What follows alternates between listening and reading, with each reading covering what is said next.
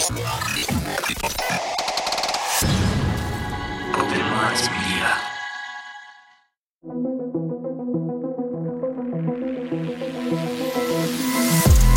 reality we live in can be a very strange place.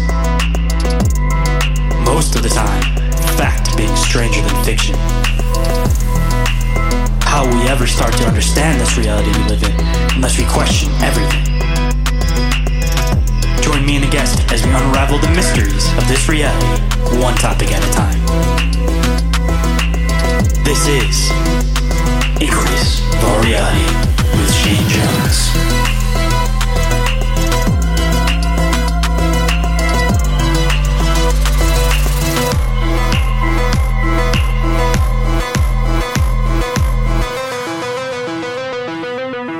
What is up, Inquirers? Welcome to your one stop shop for open minded conversation. Today's guest is an absolutely fascinating individual. He originally set out with the intention to find the truth on the whole Sasquatch phenomenon, but in the process, he embarked on an ongoing personal journey and ended up finding himself. In a world of so many opinions on Sasquatch, he paved his own way with his own perspective and style of tackling the subject. Lots of respect to this guy, and it was an honor to have him on the show. But before we can get into this absolutely fascinating conversation, we of course have to uh, hit the front of house stuff first. So if you guys don't mind and you haven't already left a review or rating for the show, I would definitely appreciate it. If you guys leave this show a five star review on iTunes, of course, I will read it on the show and uh, give you guys a big shout out. And uh, I haven't gotten a review on iTunes in a hot minute, so if any of you guys don't mind doing it, I definitely appreciate it. It's an awesome way to help out the algorithm, make it so that more people are seeing the show, but I got to keep that shit constant. I know that I see a bunch of reviews on Spotify, which of course I definitely appreciate all you guys doing that. Um, but all you guys over on the iTunes side, you guys don't mind posting something over there, that would be absolutely awesome. And if you guys aren't already following the show on social media, I highly recommend that you do if you want to get updates on anything going on with the show, be it new episodes, uh, events coming up, or anything else that I deem as post worthy. Uh, of course, I'm the most active on Instagram, but we also have a Facebook set up for the show. Uh, but anything for the Facebook pretty much is, just gets pushed off the Instagram. So if you're going to follow one place, at least go follow on the Instagram. And uh, if you guys want to pop into two awesome servers to have some open minded conversations with some like minded individuals, you guys can go and check out the Telegram and the Discord. The Discord is a little bit more active than the Telegram. Uh, we kind of put our, all of our uh, hope and focus over there on the Discord. We're still building that one up. It's a it's a process, just like most things. But the only way it's going to keep getting better is if you guys pop in, you guys interact with each other, you guys make some friends. Uh, the only way it's going to build up is with you guys. So don't forget to uh, pop in there, even if you only pop in once in a while, and drop a comment here and there. You know, a little bit of something's better than nothing. And anything you guys do, I definitely appreciate. And uh, if you guys want to share the show, I made it a little bit easier to do that. We now have a YouTube and a TikTok set up for the show. It is under Open Minds Media, so it doesn't just pertain to this show. It also pertains to Bizarre Encounters. But what I do over there is I post uh, clips of the show with uh, points of interest, along with a thought provoking question to go along with it. Um, it's an easy thing to share. Like I said, help to keep promoting the show. It's only about you know a minute to three minutes at the most. So if you don't think somebody might listen to a full episode, or there's a particular spot in the episode that you really wanted somebody to see so that you could ask them about it, interact with them about it, go and check it out on the YouTube or the TikTok, see if it's over there, share that with them. Quick and easy. All it is, one button, or you copy the link, send it over to that person. But, you know, at the minimum, at least follow on YouTube or TikTok. Uh, you don't necessarily have to follow on both because I post the same stuff on both pages, but any follows over there definitely appreciate because we're trying to build those ones up a bit. And I should be expanding more into some more video content. Um, I am planning on getting a GoPro at some point here soon, and I'm going to start doing my own investigations, uh, possibly going to known cryptid locations, um, doing mini documentary series. But I want to keep expanding the show. I want to make sure I got more video t- content going on for you guys. So anything you guys want to do with helping with that, if you guys want to, um, throw some ideas of some places you guys might want me to explore in Michigan or any topics that you guys want me to cover in video format, uh, throw the suggestion. Would love to do it. And uh, if anybody's interested in being a guest on the show, if you're an author, filmmaker, researcher, experiencer, contact E, occultist, open minded individual in any way, shape, or form, I want to sit down. I want to have a conversation with you. So don't hesitate to uh, break the ice. Shoot me a message on Instagram, which I'm the most active on or you guys can email me at inquiriesofourrealitypodcast at outlook.com, or you can go to the link tree, fill the submission form, and of course, that will go directly to my email. I do respond to every single message I get, so make sure you guys check the spam and junk folders, make sure nothing gets missed in the process. And uh, if you guys can't get enough of me, don't forget to go and check out Bizarre Encounters if you aren't already. I know I mentioned on every single show, but I want to make sure that all you guys that would enjoy the show will go over and check it out. I do that with my two awesome co hosts, Orin and Jennie. Over here, uh, you know, we keep it a little bit more serious. We make some jokes here and there, but over there, you know, as long as it's not an interview, it's just us doing a deep dive. We definitely get deep with the dives, but in the process, we make some jokes. We have some fun along the way. It's a lot of fun to record. It's a lot of fun to uh, do the deep dives, all that stuff over there. So I hope you guys have as much fun listening to it as we all enjoy making it over there. And uh, if you guys want to keep tabs on everything that I do in all in one place, don't forget to go and check out Open Minds Media. That is the uh, umbrella for all the different podcasting stuff that I do. So if you guys are going to do a generic search, look up Open Minds Media. You'll find it across multiple different platforms. And usually anything that I keep under Open Minds Media, you'll find this show and you'll find Bizarre Encounters. And uh, if you guys want to support the show, there's a couple different ways to do so. Number one is to become a Patreon member. There are multiple tiers over there. So go and check them out, figure out which one suits you guys the best. Uh, you'll get things such as ad free episodes, early access to episodes, lives of episodes, live replays of episodes, exclusive merch store discounts, exclusive hangouts.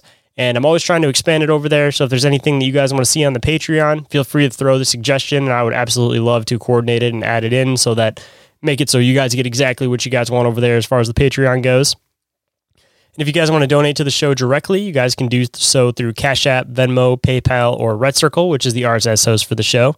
And if you guys donate in that way, make sure you guys send me some type of personalized message if it doesn't give you the option to do it on any of those platforms. Let me know that you guys donated because I'd love to give you guys a shout out on the show, give appreciation where appreciation's due, as I always say.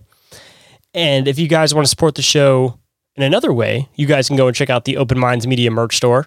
Over there, you'll find designs for Inquiries of Our Reality, Bizarre Encounters, uh, all the little side shows that we do.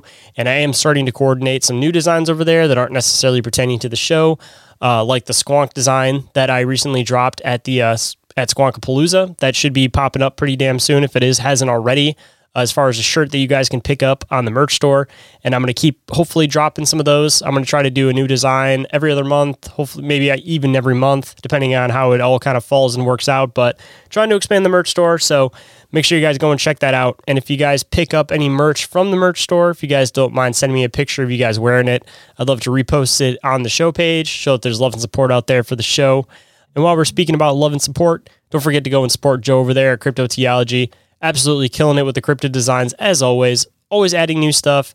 And he recently did put on the whole Squonkapalooza event, so he's been busting his ass over there as far as that goes too. So, in any way, shape, or form, you guys can go and support him. Please do so because he definitely deserves it because he works really, really hard at what he does. Just the same as you know I do with this show or any podcaster does with any show that they're doing. If there's any small creators that you guys really enjoy, don't forget to support them in some way, shape, or form uh, interacting in their communities, saying that you like their designs, saying that you like their podcast, all of that. Uh, not just this show, any podcast, any local small creator. Don't forget to support them in any way, shape, or form because you guys supporting us is what keeps us going. And we wouldn't be doing this kind of stuff without you guys. And sometimes you just need that little shove, you know, to know that people are out there, they're listening, they appreciate what you do. And that kind of stuff keeps you going. It it means a lot to us. And uh, you know, just take a couple seconds, send it to any creator that you guys really enjoy, and I'm sure you'll end up making their day in the process. And uh, everything that I mentioned, all available under the link tree, which is available down in the show description. And with that, let's get into the show.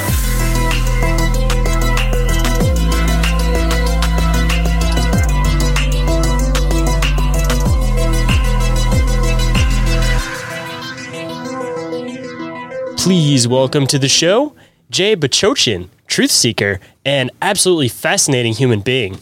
It's a pleasure to have you on. And uh, how are you doing today, man? Doing good, Shayn. Thanks for having me on. Hey, and, and the thing is, you said my name flawlessly. You must be gifted. It's awesome. I got to say it a couple times before we start. That's always my trick. Yeah, because if you're going to say it right, you at least got to say it right the first time. Then the rest of the time, you can call the person man, you can call him Jay, you can call him whatever, but you got to say it right the first time. That's right. I always say, you know call me anything you want, just don't call me late for dinner. boom, boom. Let's say my grandpa used to say something along that too. He used to say, you can call me whatever you want, but just don't call me asshole. yeah, exactly. you can call me that too. Just don't call me late for dinner. So, uh, for anybody that might not be familiar with who you are, what you do, and what exactly the truth is that you seek, uh, why don't you let them know who you are and what you do? You know, I always say when it comes down to it, I'm just Jay. You know, people are always like, okay, well, what does that mean exactly? You know, I'm, I'm a family man. You know, I'm in graphic design. I've been doing that for a long time. But, you know, my whole life, I've always wanted to uh, search the truth of the things that I've seen when I was a young lad, you know, from uh, you know, UFOs in the sky to, you know, the time when Ghostbusters came out in the 80s. Yes, I'm dating myself, but it was always things that I knew existed, but I really didn't know. I, you watch it on TV, how much truth can TV tell you? So it wasn't until later in, in mid 2000s when me and my wife had a, um, we got married and had our honeymoon on the East Coast during Halloween. So we were in Salem.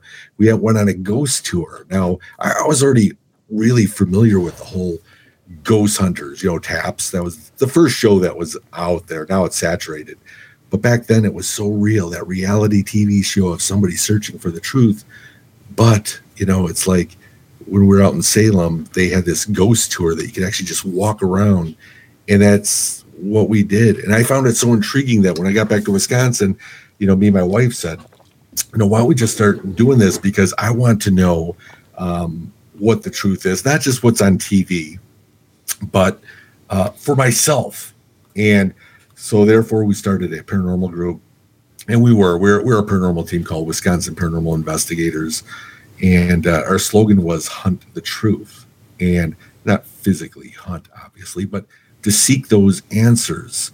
And uh, we did that for several years before the team dispersed. And i kind of went solo. I, I live right here in southeast wisconsin like 15 minute drive from bray road where the beast of bray road is Oh, wow. stories, yeah, that Linda Godfrey, uh, you know, wrote about, and 15 minutes. So it's a matter of just going down and driving and patrolling the roads, uh, not getting off because it's all private farmland. I never suggest anybody to stop and get off on those roads, but you can drive them.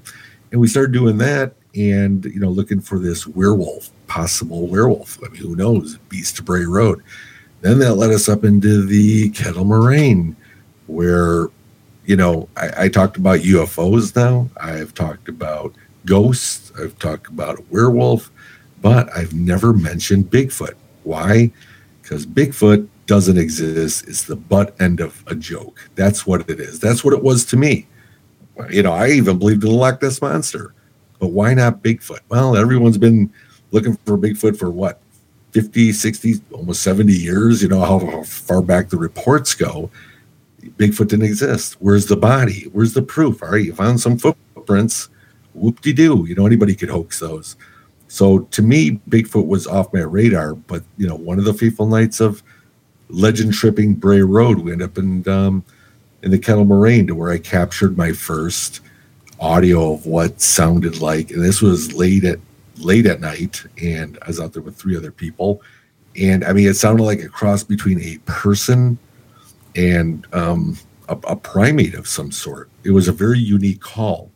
And I always say I, am not Crocodile Dundee. I'm no Outback Jack. I don't know every animal out there, um, you know, being a woodsman or anything like that. But I was able to record a little bit off my my trusty dusty digital tape uh, camcorder with a little speaker on it. I was able to capture one of the several calls we heard, and we could never find a match to um, to what we heard.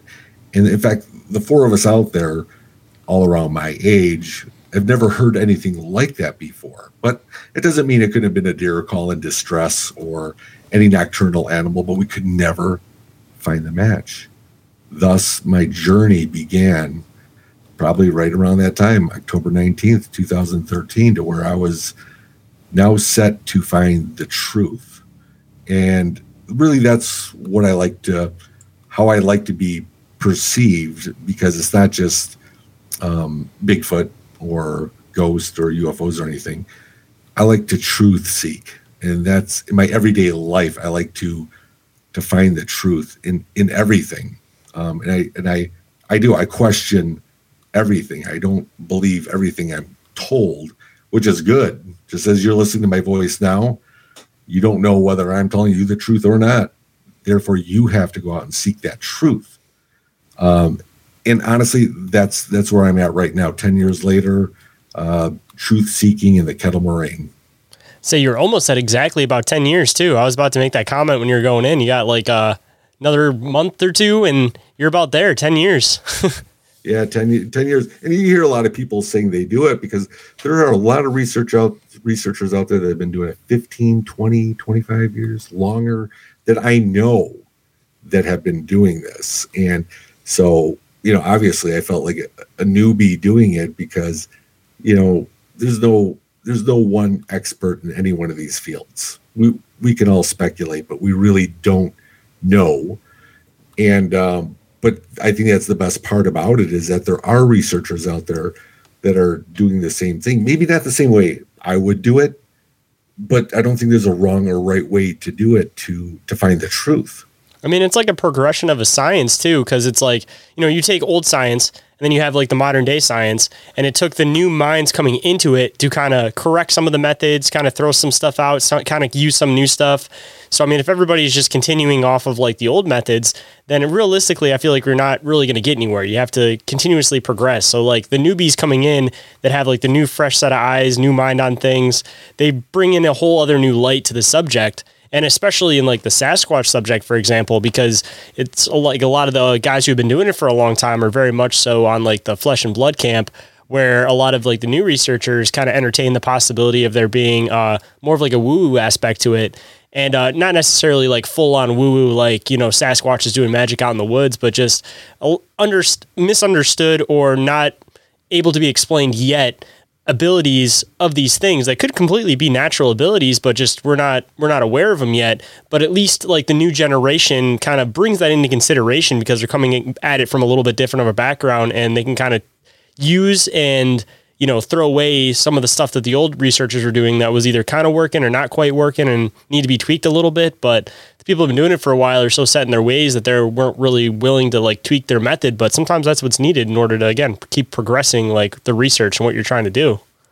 Right. it, it is. It, it is also like reading. We are talking off air about um, uh, Ron Morehead's The Quantum Bigfoot.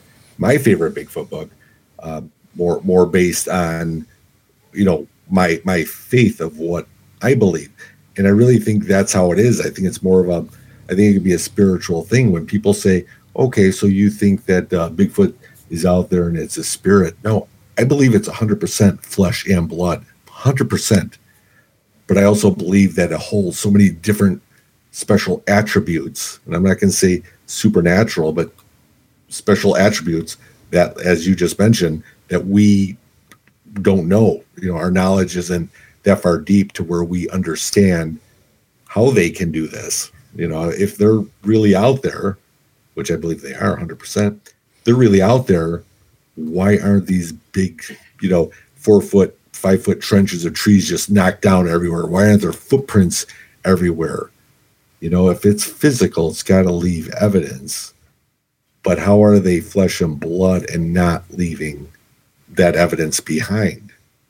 See, I mean, it's, it's you know, it's a double edged sword type of thing. But, and it, of course, I really don't know, but it's it's something that I believe that they've adapted. You know, over over however long they've been around, I believe that they've been able to tap into being the ultimate hide and seekers. You know, hide and seek champions ever. I mean, even off of that too. I mean, if you have years and years and years and generations of practice on how to move, survive, and just be in the woods in general, I mean, plain and simple, they could be leaving one footprint on purpose because maybe they walk a little bit lighter, or we all know that they have the metatarsal break, so they have the ability to bend their foot in the middle. So they could just be walking on the toes and the heels on purpose in most places, and then maybe they put one solid good footprint facing away from where they're actually going and then they head back the other way. It's no different than I mean, you see people do it in the snow. They'll leave purposeful prints and then they'll brush off the rest. That they don't want people to follow. Like, you know, right. they may not be disappearing. They could literally just be intelligent enough to deter people away because if they put three steps going in this direction, people are going to keep following it, looking for more steps. And you know, you might be 20 feet that way is where they have their babies and they're all sleeping.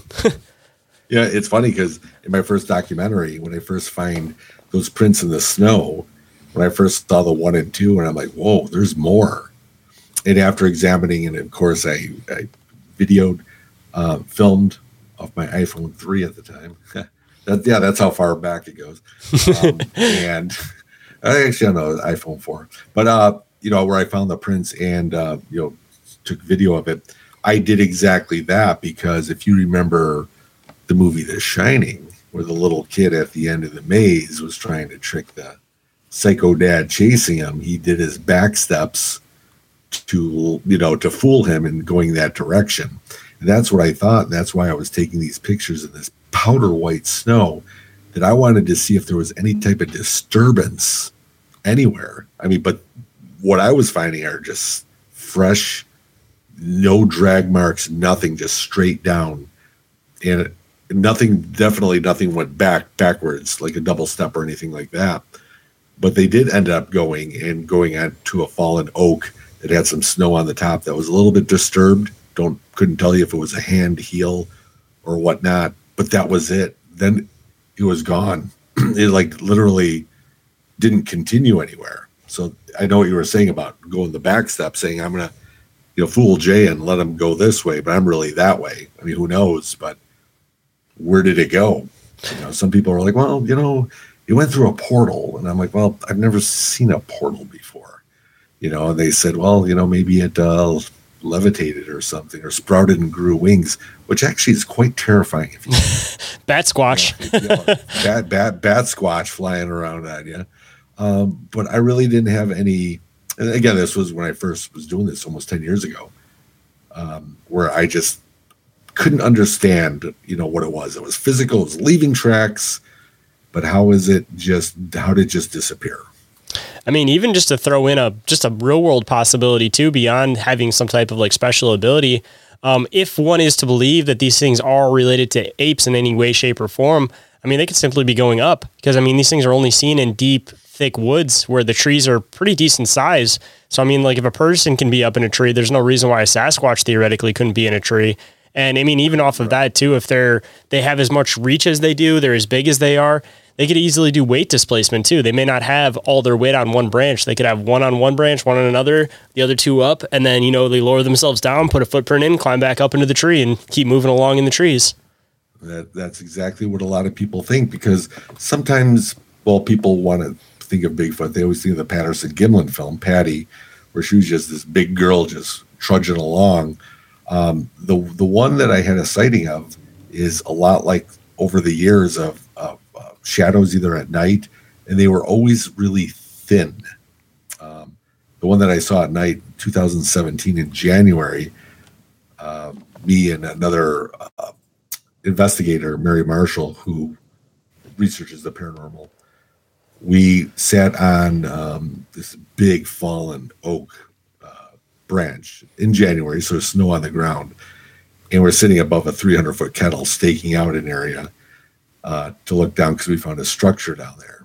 And what kind of structure you, was it? You, Just out of curiosity. Uh, it was in my first film. It, there was the one that looked like it was just all inner. Oh, the interlocking inner, branches. Yes, you know where people would look at that and go automatically, "No, Jay, that was a deer blind." Okay, well, that that's great because I'd 100% say if you're truth seeking, you've got to go with that possibility. But the way if a person made this made no sense at all. You know, it's almost like uh, how bored would they be taking a little three inch piece of wood and just wedging it here that made no difference to the blind. And they were just kind of weirdly placed all around with it was just it was weird. Um, I've even seen ones with full sticks and branches weaved yeah. through each other. Like that's not something that like a person would easily be able to do unless they were using some form of tools. And again, it's like why do that in the middle of the woods just for fun? It, exactly. That's how I would look at it. But we're sitting above this kettle, and it was, it, I don't know, it was probably about nine o'clock at night. So it's dark in January, but you could still see the forest floor uh, beautifully because of the snow. Like you could see every tree, everything was a silhouette, but you could see it perfectly like an animal. And, um, you know, at this point, I, I didn't have a body cam at that point, um, or at least I didn't have it out with me that night but we're just kind of sitting down and I'm looking.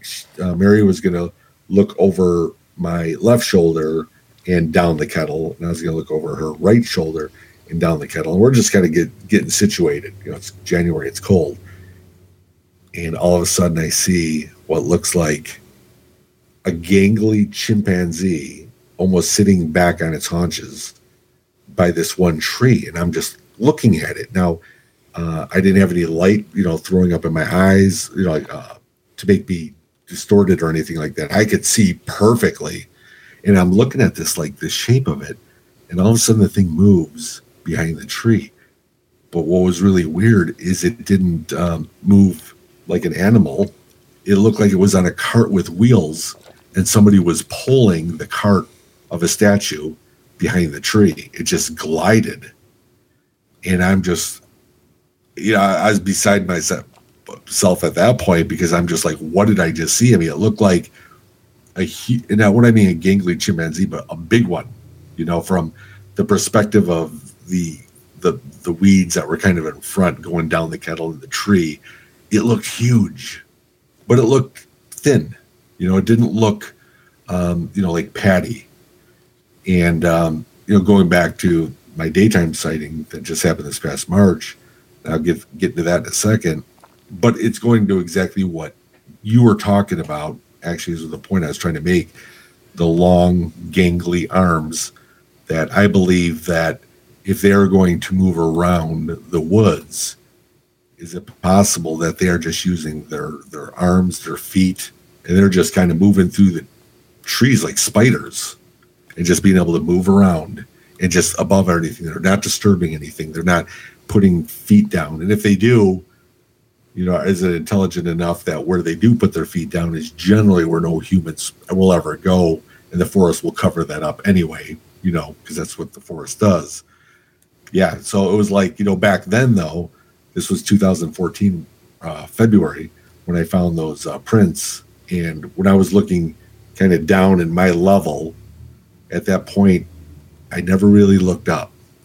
And I think the closest tree to this fallen one was probably about 20 feet. It was almost like this weird little clearing in the woods that I'm like, well, you know, I, I figured if there was a tree close by, did it shimmy up a tree?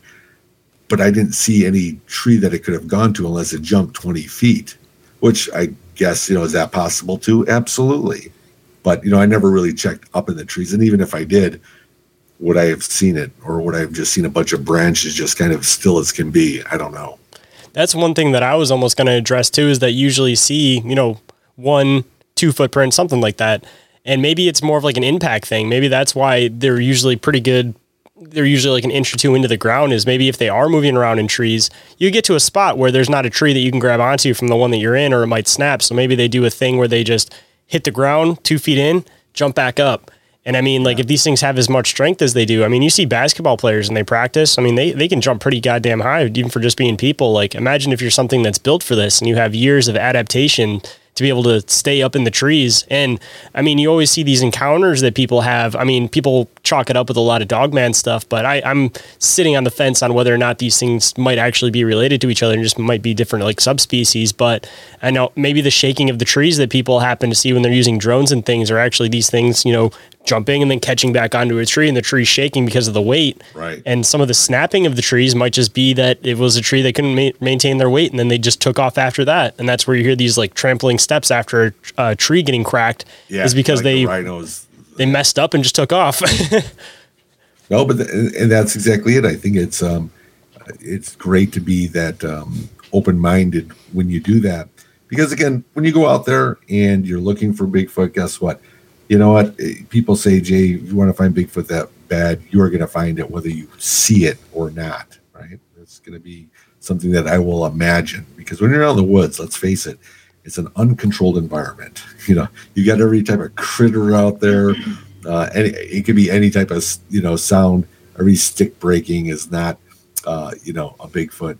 Uh, in the past life, I, I did deer hunt, and being as quiet during the day, you hear this rhino come through the woods. and You finally get to look at it as a squirrel making that much noise. So you know for a fact that when you're out there, that's got to be taken into the accountability uh, of what it is. So you know, does it come down to um, you know their mistakes that they make? or you know, are they done on purpose? Uh, there's so many things that, so many questions that I have about that. Right? You you never can see them unless they allow you to see them. At least that's what a lot of First Nation people believe is you know if they show themselves to you, that they you were meant they you were meant to see them. They wanted you to see them. But then again, what about roadside crossings where you know cars driving by that didn't never happened to me, but you hear reports they're driving and something jets out in front of them and has a, an expression on like, "Whoa, where'd you come from?" You know, so it's kind of like uh, I don't think you were meant to see him. You just snuck up on him really fast. You know, and I, I never. I, those those are the questions that I am still seeking. You know, And that's you hear all these different people talk about it. that's where you get into like the weird possibilities of them having like abilities that again people would perceive as like woo woo but may not necessarily be woo woo because it's like you know repeating noises for example it doesn't sound like something that would naturally happen. And then we discovered parrots that can just repeat sounds which is something that i think sasquatches do even for just entertainment. I mean you're in the woods if you're a remotely intelligent being you're going to have to have some form of entertainment. You hear about these things like mimicking car doors things like that. It could just be again just for just for fun for doing it.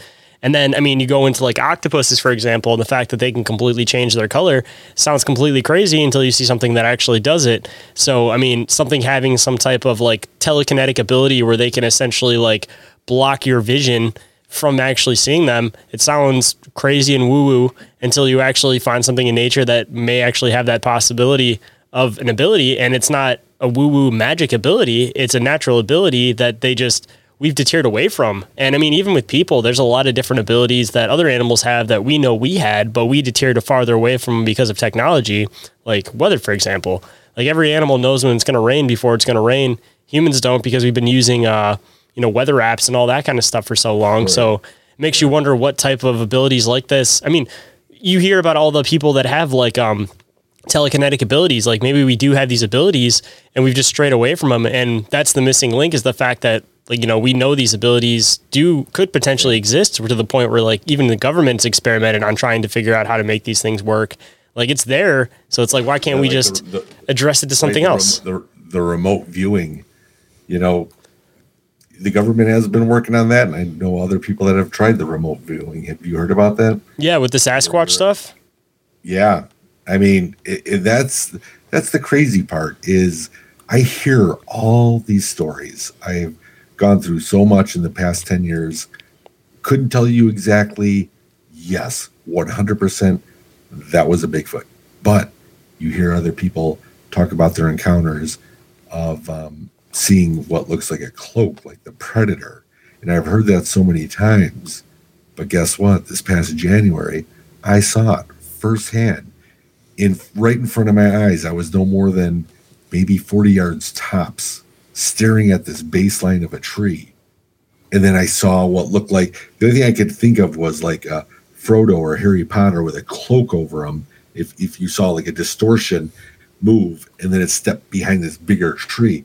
And why do I say it stepped? Is because I saw the distortion move with the woods behind it and everything.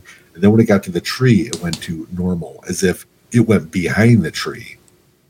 Then my um, my 35 year old nephew, he was actually way off left to the side before I even saw it, and he was already looking that way. And he said when we finally bet up, he goes, "All right, I'm I'm a grounded type of guy. It's got to be black or white for me, or I'm not saying a thing because I'm not going to say I'm crazy." But he goes, "It was weird. I saw this distortion by this one tree shoot from right behind it.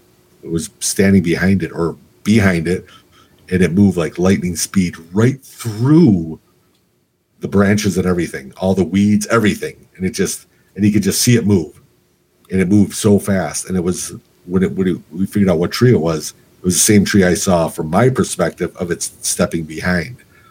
So it was something. Now again, people are gonna be like, "Well, was that Bigfoot then? I mean, that could have been a ghost of the woods. It could have been." glimmer man uh, Yeah, right. Yes.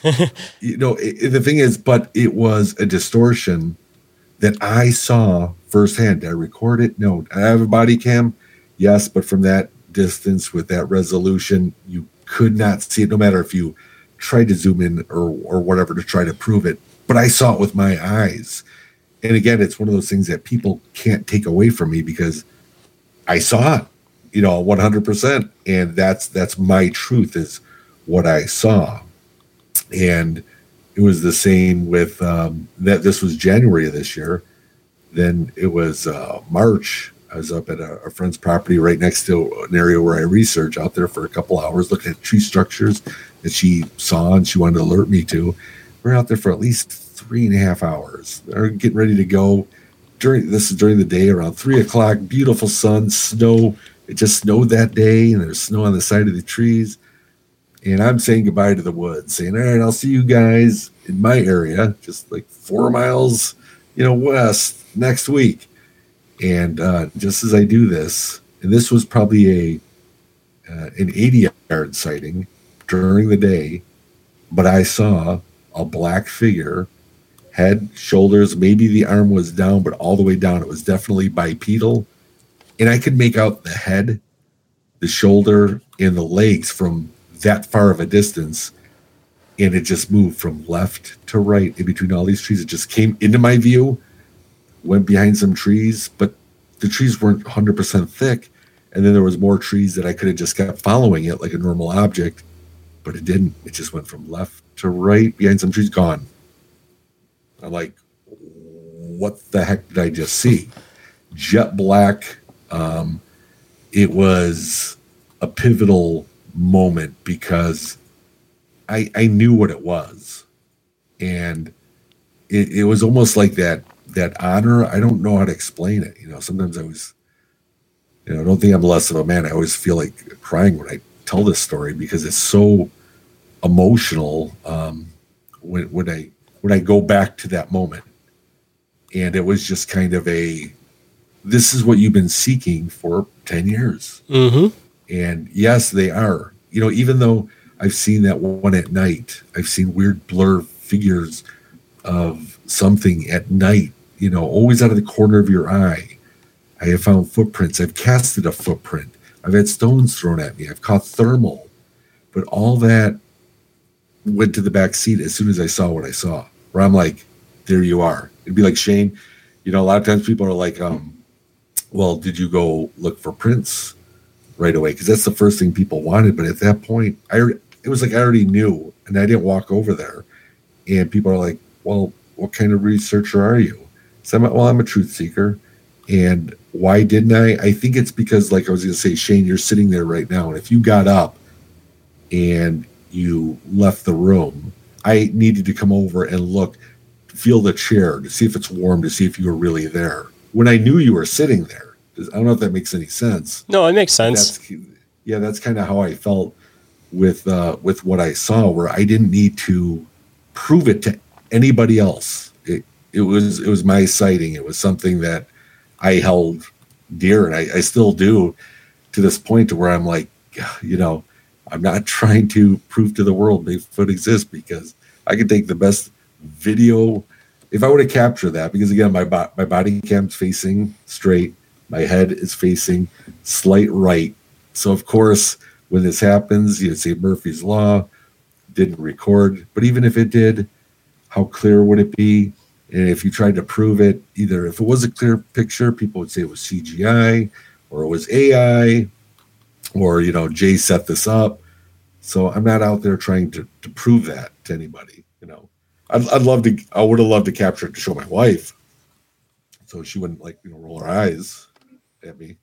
Um hey some of those no, experiences I, might just be for like you in particular. Like it might you know like out of like a respect thing like maybe it wanted you to see it just so you had some type of gratification and it purposely right. did it in a spot where it knew it wasn't going to be recorded but you were going to see it just so that you you had that. So it's like by going over there and trying to do more, it's almost like disrespecting the fact that it was right choosing that, to let you see 100%. it in the first place. Yeah, that's exactly I think how I'd feel because like I said, I have a relationship with the woods. I don't want to say with Bigfoot or Sasquatch, whatever you want to say. I I when I go out there, I this guy who was never a outdoorsman is is now looking at uh, nature in a whole different level and I, I, think that's exactly what it is. Is because when I'm talking to the woods and I, you know, hear the raccoon and possum laugh at me when I talk to the woods, is I do believe that maybe they are listening and that that is that possibility that they wanted me to see them for that one reason. And if I went over there, and I didn't, I didn't think this like, okay, if I go over there, they're gonna think this. I, I didn't have time to think of that. It was just a, a natural reaction feeling of thank you. Mhm. there you are. Thank you.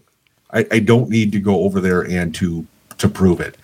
And of course, now that you know, I was so excited about it that I did tell you know some people, and then you know I did kind of post it on my Facebook that you know I was just really excited that I had the opportunity, and man, did I get ripped a new one. A lot of a lot of people that follow me are good for you, Jay. You know they're positive, uh, but you you you get all those you know the trolls Yep. that are out there that uh, don't want you to be happy or you know to have any of that vindication because they don't believe me and that's fine so it was one of those things where i'm like maybe i shouldn't have done that you know i felt bad you know i didn't say where it was at or anything but it, it was more me trying to i don't know maybe share with people that i was happy. I think that's what it was. I think i was more trying not to prove it but just kind of say that i was happy uh, with what what it was, but it you know backfired in a lot of ways, and it's just you know now I just kind of look at it saying I got more perspective of it after that first week to where I'm like, yeah, I think this was just for me. You know, I'll talk about it here on on your show, um, but it's not like I'm going to go out of my way to you know to keep talking about it. If that makes any sense. Yeah, no, it's it's it's one of those things too that it's like it's all about the right community, kind of like we were talking about before the show too. That the people that are happy for you are going to be happy for you, but there's always going to be those people that doubt it. And I mean, part of that might be out of the fact that it's like their own jealousy of the fact that they didn't have that experience, or two, there's always just going to be those people that you know they don't have any wonder in the world. They're not. They just live a mundane life, and they just don't want there to be stuff like that that exists because it kind of breaks their own They want- paradigm. they, they want to live in yeah they want to live in a bubble. yep. And I mean, You know, and and that's yeah. just to throw in something with this thing too, how it kind of vanished behind the tree. Um, just another kind of like animal theory I want to throw in on this one is that polar bears are actually they have clear hair, but it reflects back white because of the environment around them. So if you combine that ability with say something that like we're talking about with like an octopus being able to like change its colors, um, I mean that could there's two things in nature that are pretty dang close to it. And if you combine those two together, that could be, it sounds like a woo woo ability, but it's something that could be theoretically possible. I mean, they could have, you know, not necessarily like brown hair, but it might be like a clear hair and they just reflect things. And maybe if there's, you know, tense up their muscles a little bit, then it looks like a little bit darker of a color.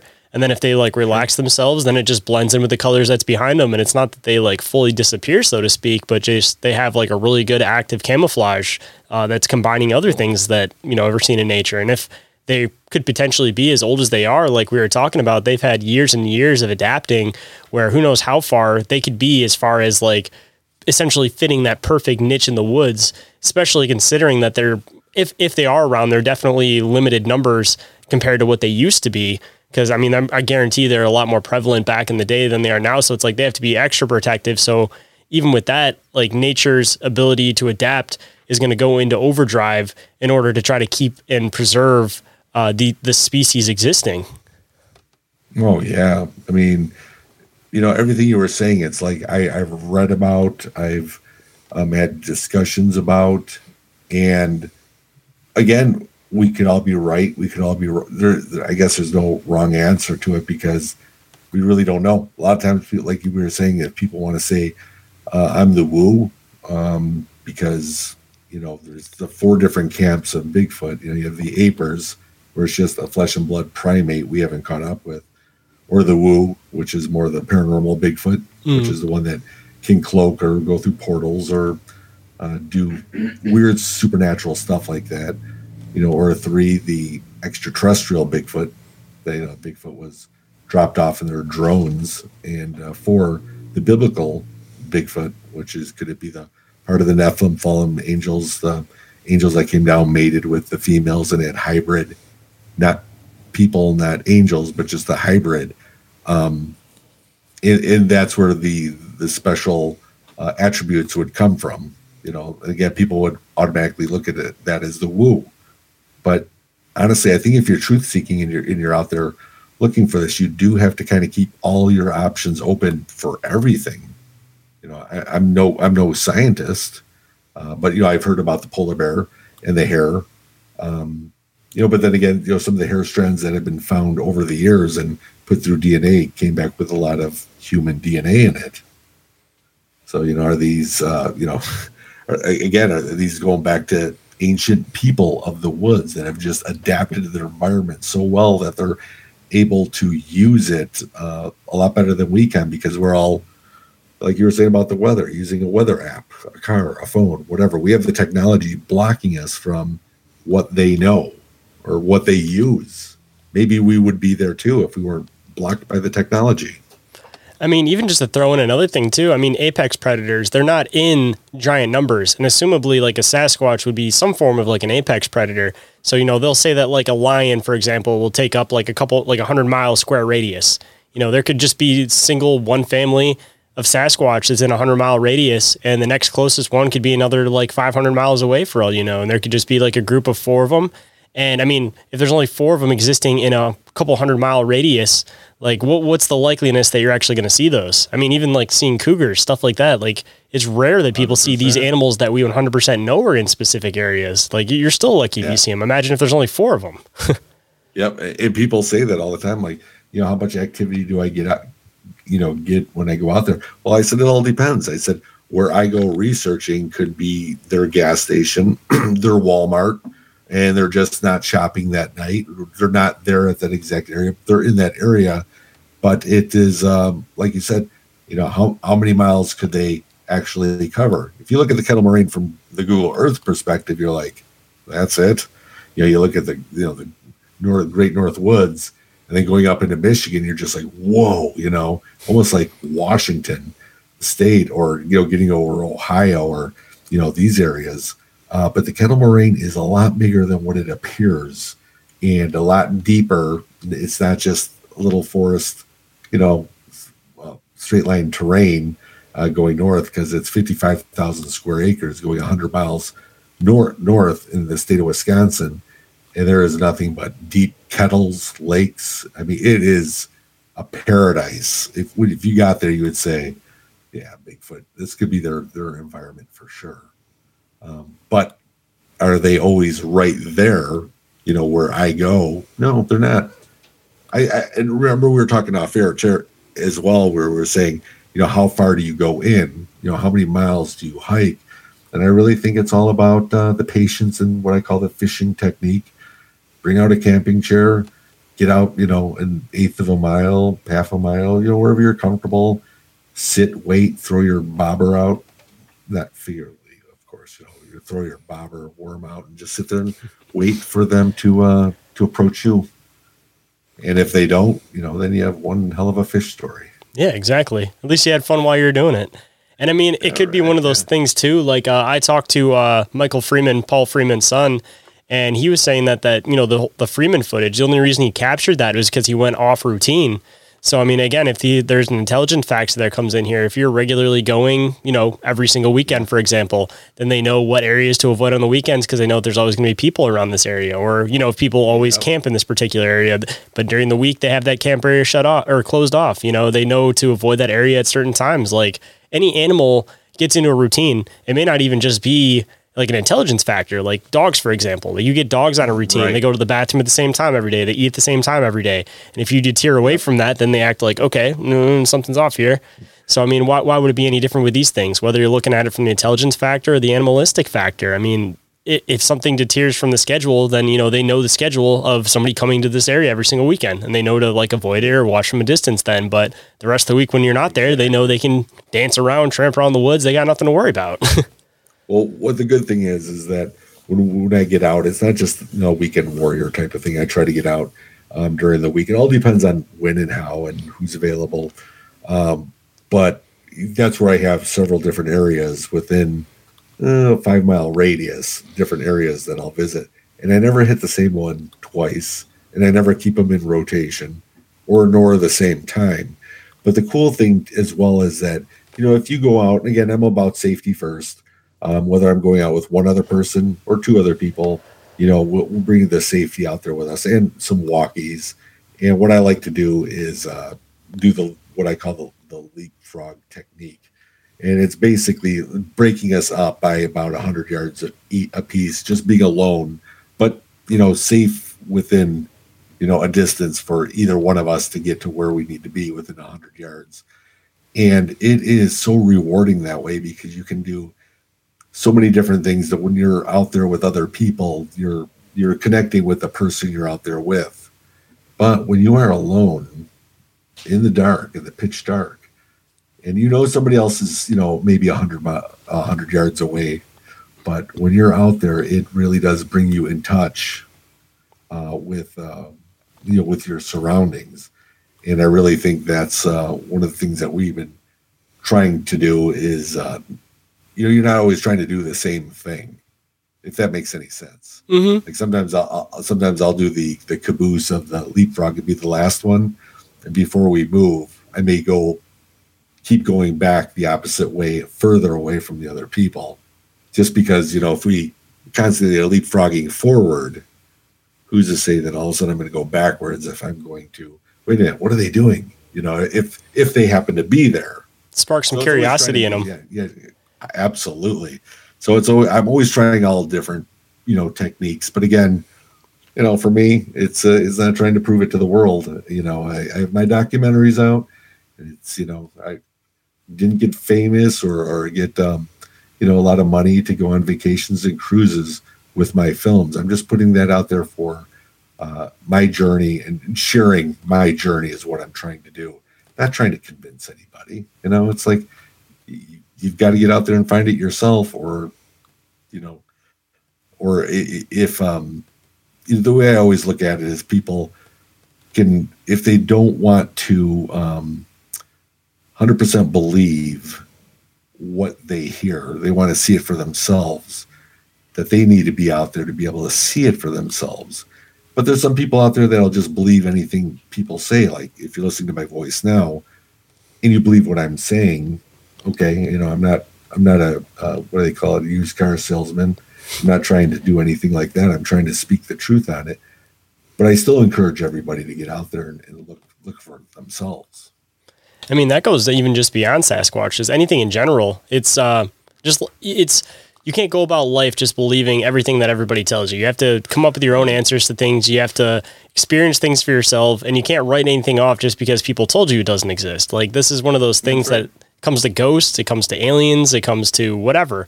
Like you can't take anybody else's words for it. You have to take your personal experiences with it because you have one person who's never seen anything their entire life and they're never going to believe in anything. And then you have somebody else on the other hand who's been abducted once and they've seen, uh, you know, they've had rocks thrown at them by Sasquatch. And it's like you can't take that experience away from them. They know what they saw. And just because you didn't see it doesn't mean that there's not a truth to what they saw.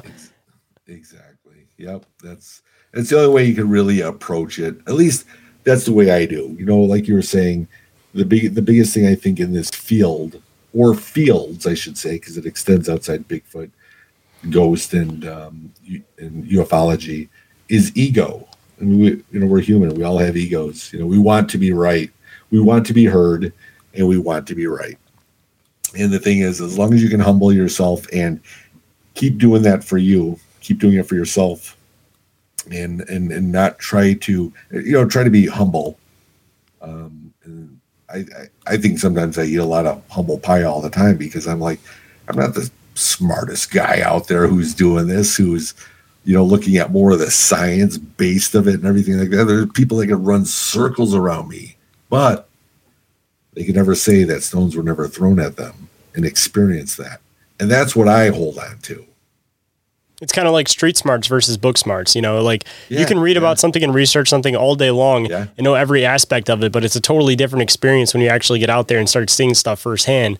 And then even with that, you can start throwing stuff out that people have used as previous theories. Like uh, we were talking about a little bit before the show, like the whole like wood knocking concept. You know, everybody sees that and they assume that that's just the regular part of like how you go squatching. Same with you know yelling whoops into the woods, but you know, like you said, you could be yelling whoops that could be, you know, saying derogatory things towards them that could might be pushing them away or making them more angry at you. And even with like the wood knocking and stuff, um, I mean, that could be some type of like a like an aggravated sign that they do, trying to like scare people away. So if you're wood knocking back at them, you could essentially be pretty much trying to assert dominance with them, and that could even be making them more mad too. Or it again makes them want to avoid you because maybe if you're tree knocking louder, they go, all right, there's one bigger over there. I'm going this way then. Yeah, and don't ever shake a tree and act like a silverback gorilla like I did, which is in my first film with Linda Godfrey. You know, it's funny. I recorded her shaking a tree because she wanted to shake things up because it was a little quiet, and it was during the day. And there's this you know little 67 year old woman trying to shake this sapling, and you know, and trying to do what the primates do in the wild to show dominance or aggression.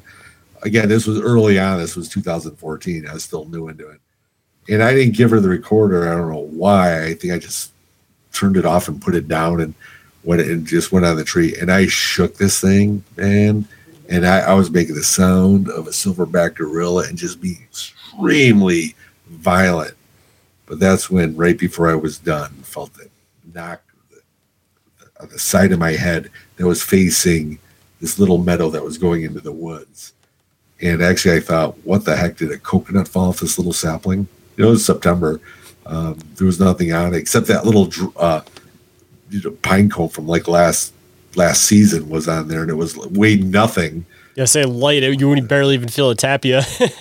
exactly, and this thing, like, it actually left a bump on my head, and I had a small concussion from it. It's like, where did that come from? I didn't even know you had a concussion from that. Wow.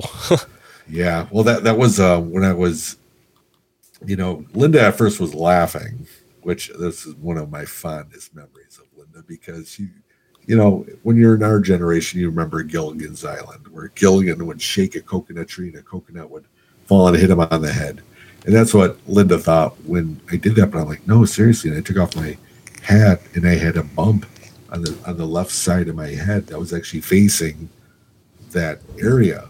And again, we didn't find a rock, but there was, you know, too high of the forest floor, so you wouldn't be able to see it anyway. But when I took her home, it was weird because I, I've been to her house, you know, several times out there. She lived uh, south of those areas, and when I dropped her off and I was coming back home uh, or trying to get out of the subdivision, all of a sudden I didn't know where I was. Like I was like, wait a minute, you know, I've I've been here a hundred times. I know the route and I tried to put my GPS on. It was a Garmin at the time, and it was not getting any signal. And I started panicking because I'm like, I couldn't remember. And I mean, eventually I found my way out of it, but it was it was weird. It was a it was a, a slight concussion, I believe, for sure. So I don't know. The size of the rock would have had to been pretty pretty big to to leave a little knot on my head. You never ended up finding the rock. No, I mean we uh when the first thing that we did is we stood right back to the area and I found the, the pine cone and you're like looking on the ground, but the the grass or the, the weeds were probably like two feet high and it was just everywhere. So I mean you would have to go and mow and get down with a you know on your hands and knees and just look and cover all the square acres. But you know, from where I was standing from our, our radius, we, I couldn't find anything. Say so even you know people people are like, well, so how do you know it was a rock? Well, you're 100 percent right. I didn't see it thrown. I didn't see it hit me. I didn't see it out of my peripheral vision fall. All I know is I had a knot on the side of my head.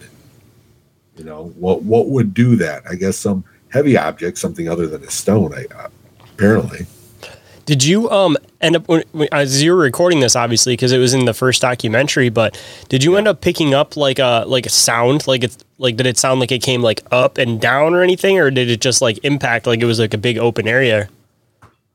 Um. Well, no. Well, that at that part, like I said, is when I, after I got done filming Linda, I think I turned my recorder off and just put it on the path, and then I walked over and did it. So Nice buns, soft, fluffy, and ultra low net carbs. Discover Hero Bread, the delicious ultra low net carb bread with incredible taste and texture. Hero Bread has zero grams of sugar and is under 100 calories per serving, plus high in fiber with 5 to 10 grams of protein per serving. Order from hero.co now and get 10% off your first purchase with promo code AH10. That's 10% off with code AH10. H E R O.co. Everybody in your crew identifies as either Big Mac Burger, McNuggets, or McCrispy Sandwich. But you're the filet fish Sandwich all day. That crispy fish, that savory tartar sauce, that melty cheese, that pillowy bun. Yeah, you get it every time. And if you love the filet of fish, right now you can catch two of the classics you love for just $6. Limited time only. Price and participation may vary. Cannot be combined with any other offer. Single item at regular price. Ba da ba ba ba. I had no recording of of that with Linda. The following week was different. Was uh, it was it was supposed to be me, Sanjay, and Linda, but Linda wasn't feeling good that day, so she did not go, and it was just me and Sanjay.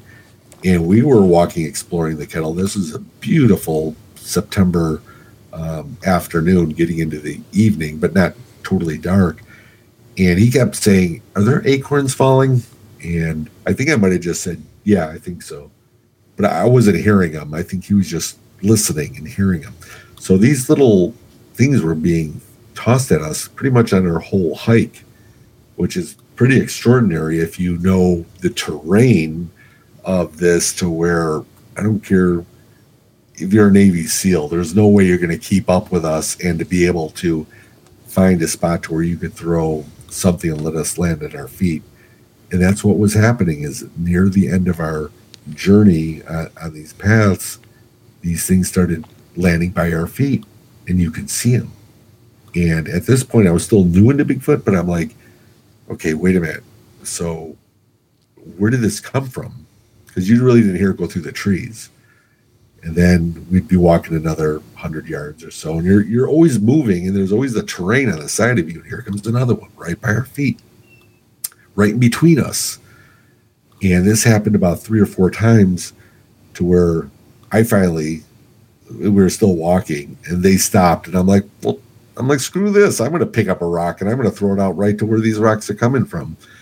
And so, you know, I pick up that rock and I whip it and I hit the side of a tree, which I can hit the side of a barn if I tried. So I was lucky, but it made a loud popping sound. And Sanjay's like, oh, that's pretty good. And I'm like, yeah, watch, they're going to hit me. And I was referring to the week prior when I was with Linda. Watch, they'll hit me because I just threw this rock. By the time I got done saying rock, and this is where you heard it, the trajectory of a barrage of these rocks were being whipped through the trees, and you could just hear them, you know, just coming right at me, and they all landed right by my feet. And again, I was recording, but I wasn't recording like a GoPro. I was just kind of holding it, so you know, it's not like I, you know, put the whole cam down right by my feet, but I saw where the rocks bounced. And I mean, at that point, I didn't care if it was Bigfoot or a person. I did not want to get hit with a rock again. seemed like they were almost testing you to like you threw the rock and they were like, all right, you can hit the side of a tree, but I can land at your feet. yeah, each time. I mean, that's you got to think about the possibility and the probability. So a lot of people that I would tell that to just saying, Jay, there's just people out there effing with you. They're, they're just messing with you.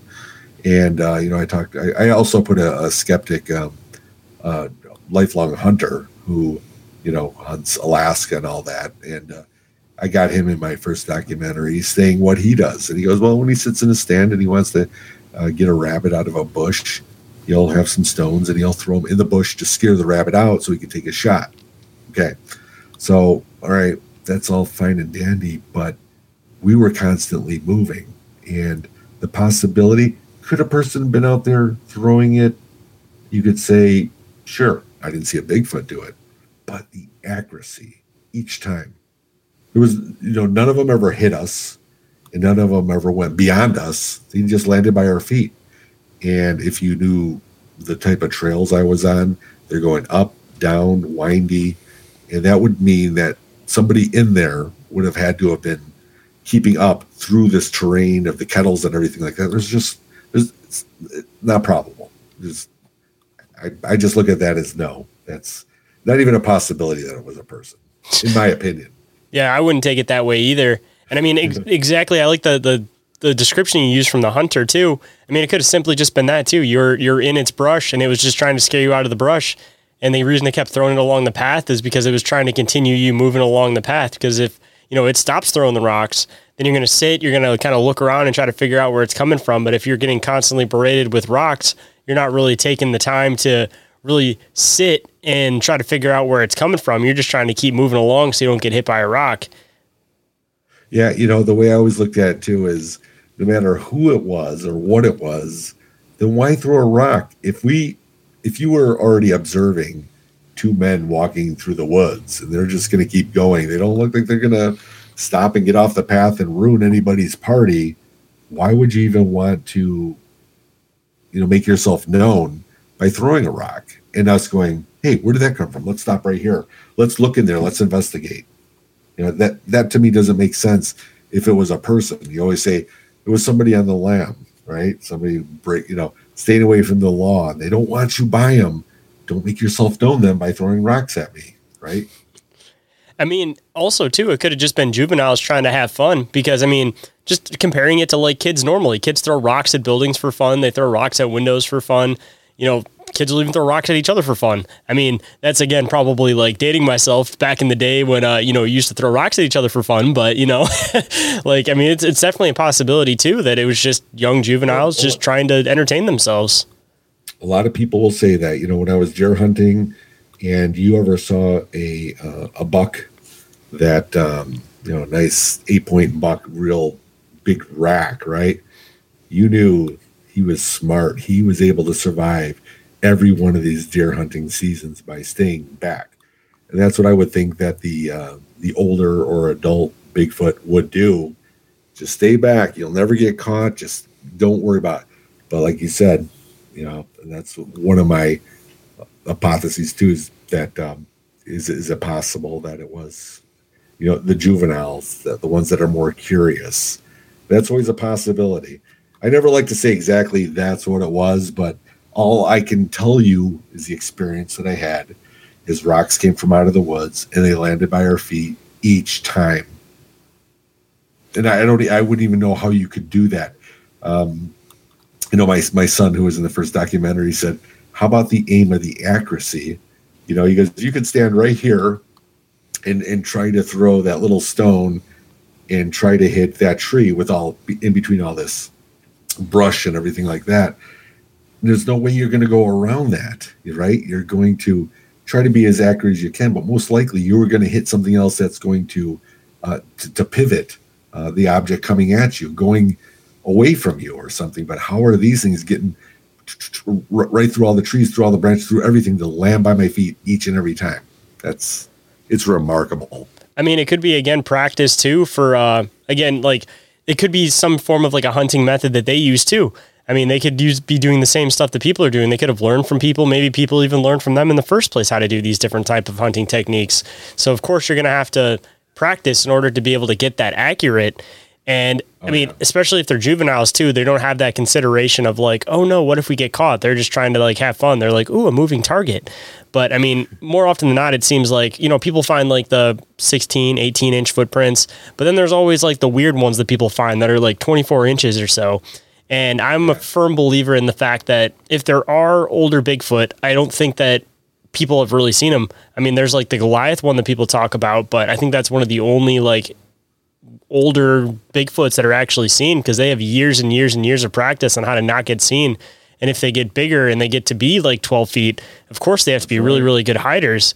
And like you were saying with the deer thing, I mean, again, even if it's a beast, if it's a man, if it's a mix between the two, yeah. there's still the animal intelligence factor and the human intelligence factor that could both be coming into consideration in the same spot.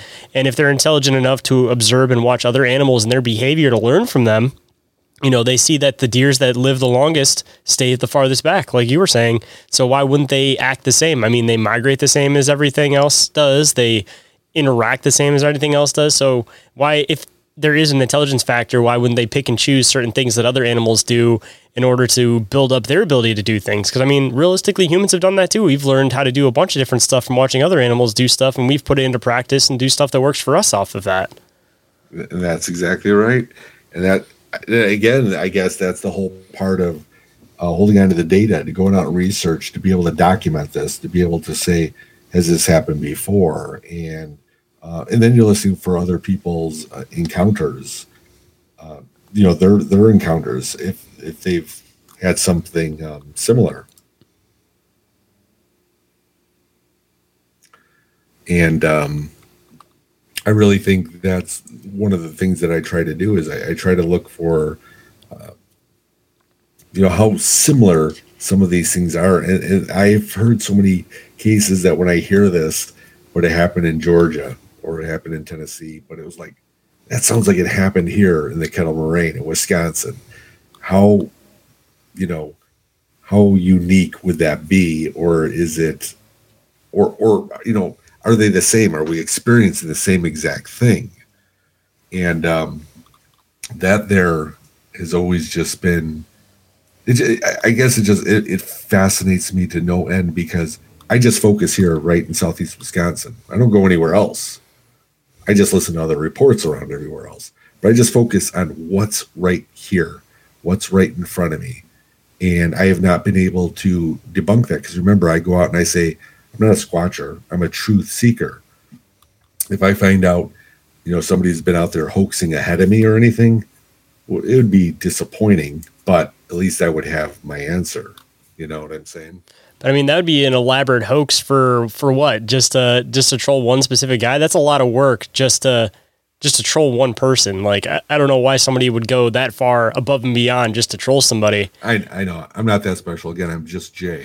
you, know, you don't have to do that to me. But it, it, it's something to share because here's the other thing. All right, being out there, um, I've encountered the smell four different times, and it is as rancid as what some people say.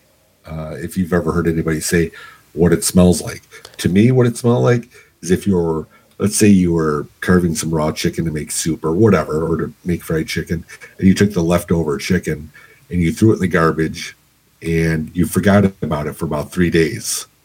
And then you open up the container where you just threw that raw chicken in for three days.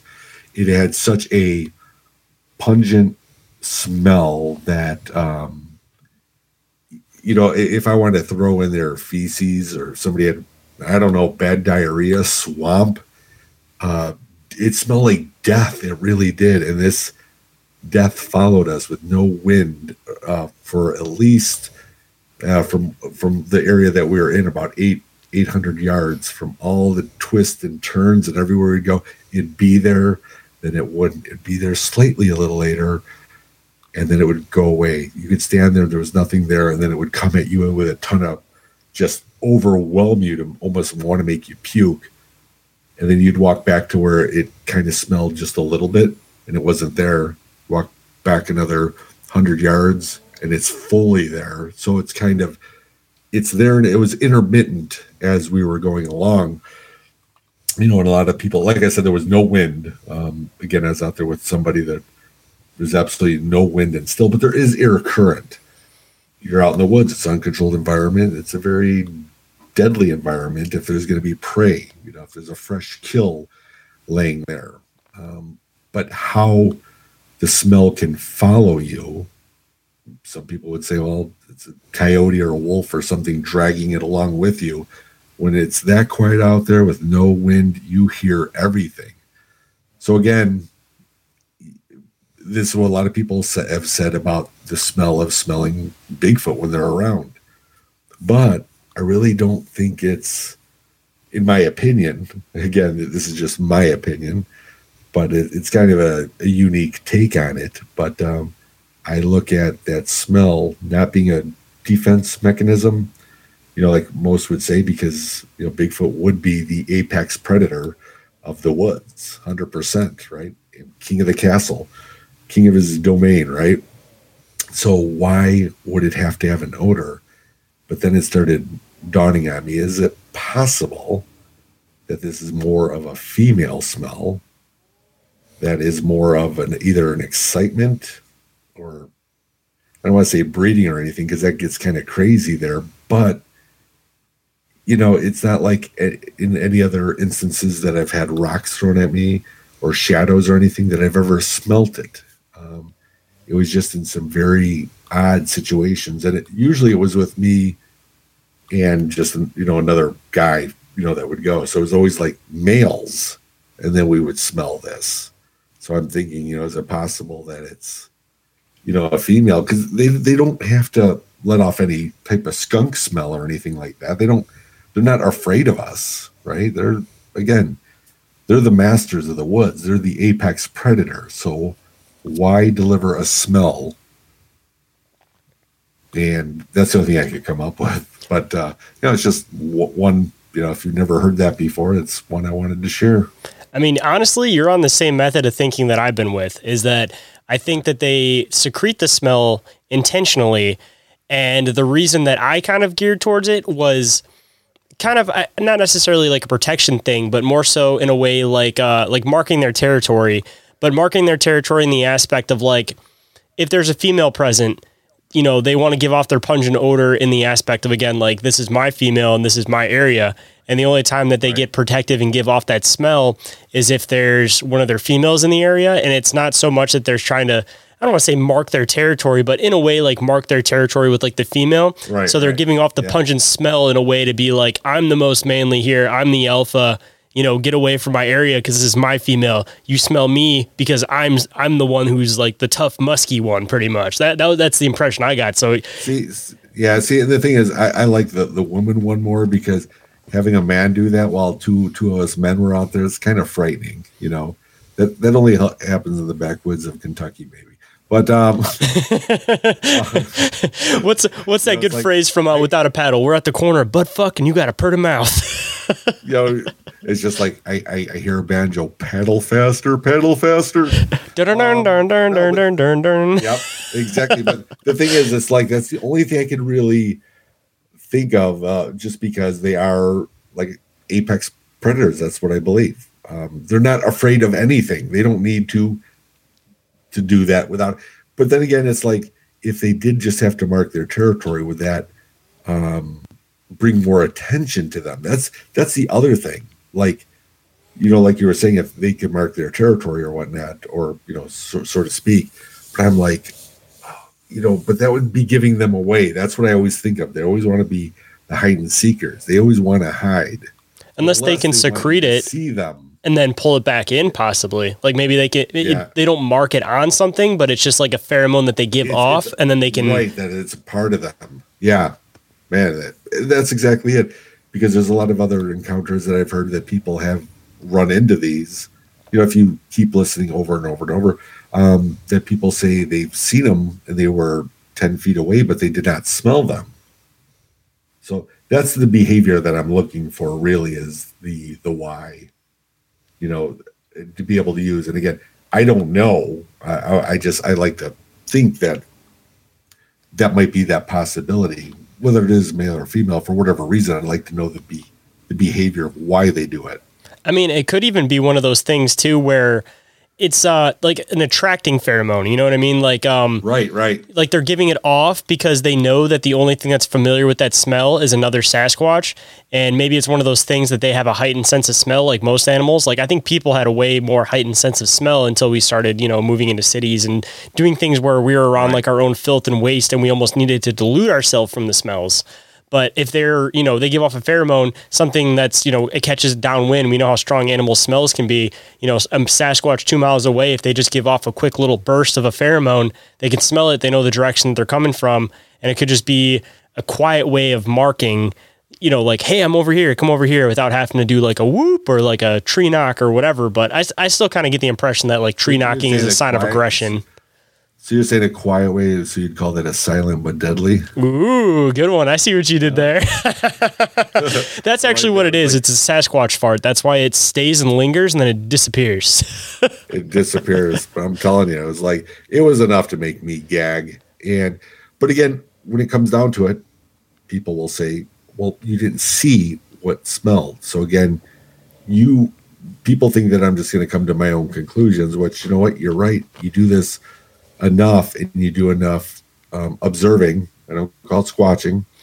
If you do enough observing out there over ten years, I always say if you are a deer hunter before deer hunting you want to put a, a cam out for recon you're going to find those deer same thing with turkey you want to know where the turkey are you do your recon before hunting starts you're going to find your turkey and i believe same thing with bigfoot i think that if you go out there and you are patient and you have that open mind that most likely you're going to have a run-in with something very strange or at least the beginning of your journey um, going out there and seeking it.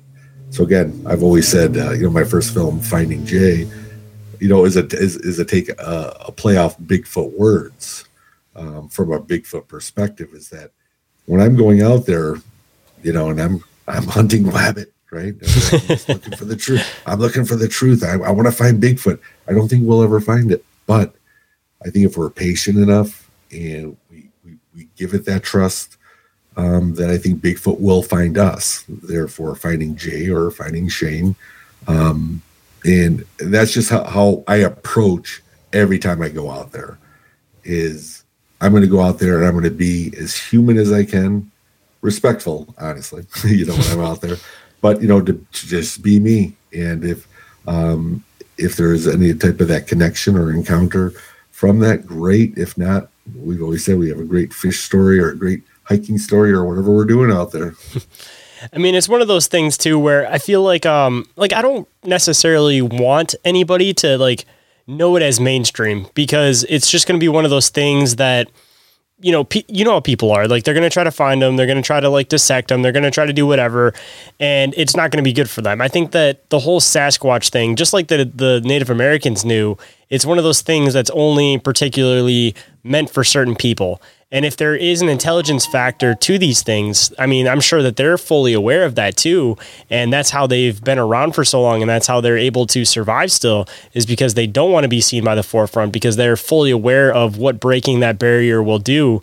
And again, it's just you want that mystery in the woods and you don't want anybody to dilute it and tear it apart and uh, basically harm these things or start putting them in zoos, anything like that. Like they're best left right. in nature alone and just to exist amongst the people who care enough and observe these things for what they are and are wanting to leave them alone. Because I mean, you know, you hear a lot of people who are like, there's the cryptozoologists, and then there's like the cryptid hunters. There's the people that have the intention that they want to go out and they want to hunt a Bigfoot. Like, I don't agree with those types of people. Yeah. It's one of those things that it's like, if it is this hard to find, it's clearly some form of an endangered species. So, like, the best way to conserve that thing is to let it exist where it does out in nature. It's not to capture it and keep it in a zoo somewhere. yep. Let live and let live, right? And I mean, that's, even if they're intelligent too, like that's a whole other moral com- moral code of putting them into into a zoo or something. Like, you know, even if they can't directly communicate with you, it's almost like that idea of like, um, you know, settlers back in the day taking like cultures that they thought were like primitive and like putting them on in like freak shows and things like that. Like there's just because there's a language barrier and you're not humanizing them because you can't have a conversation with them doesn't mean that they don't feel emotions the same way that you would. So I mean essentially by discovering these things and trying to conserve them by putting them in zoos, you could essentially be imprisoning these things and you could be killing off their numbers because at that point it's like what's what's their will to live if they're used to having an entire forests to exist in. It's like taking somebody that's had the whole world to explore and then you put him inside of his cell for solitary confinement. Like what's what what's going to be better off for that for that thing? Like at that point, it's gonna it's not going to want to be around anyways because it's not really getting to enjoy its life. Yeah, well, th- that's when you uh, bring it to the uh, hollow earth like uh, Kong, and uh, um, I'm joking there. Uh, but then again, who knows? I, I you know, I, I always fancy that idea with that uh, Godzilla versus Kong with the, uh, you know, the Middle Earth, the Hollow Earth, or anything. Because uh, a lot of people do ask, it's like, what do you think they're subterranean and they live underground? And I always sometimes think of um, the little trap doors. I don't know if you remember the movie Red Dawn back in 1984 yep. with Patrick Swayze, where they would be hiding the Wolverines, you know, hiding in the field. They would have the trap doors open up um, and you know, I was thinking there's a lot of places, many many places in the kettle that we have not been able to explore to be able to say, you know, are there caverns? What are we walking on out there? You know, the the the, the, whole kettle was created by the glaciers uh, that created the Great Lakes um, and left these impressions. You know, that's the kettles, what they are now, that formed the lakes and everything. But I always think when we're on these big kettles, like what's in the kettles? You know, is it hollow? Is there a cavern system? Uh, th- those are still things that I'm still exploring uh, just to see because I think you have to turn over every stone with this mystery. And I mean, it could simply be one of those things too that the reason why you don't find these things is it seems like more often than not, they are prevalent in areas where there's mountains, where there's caves, where there's different things like that. And if these things are significantly stronger than us, the reason why we quote haven't found them, so to speak, could simply be because they go inside a cave and they're able to move a boulder in front of where they stay at. And you know, people that are exploring the cave, they walk right past it, go, "Oh, giant boulder, can't go that way anyways. Nothing's been through there." And on the other side of that wall could literally be a living space of Sasquatch, for example. And I've even thrown this one out. People don't say people say like where are the bodies? Why can't we find bodies? If Yeah. there's any sense of intelligence to these things too, they could have burial rites. There's mounds all over the woods, everywhere. You walk over them all the time. Nobody even thinks about them.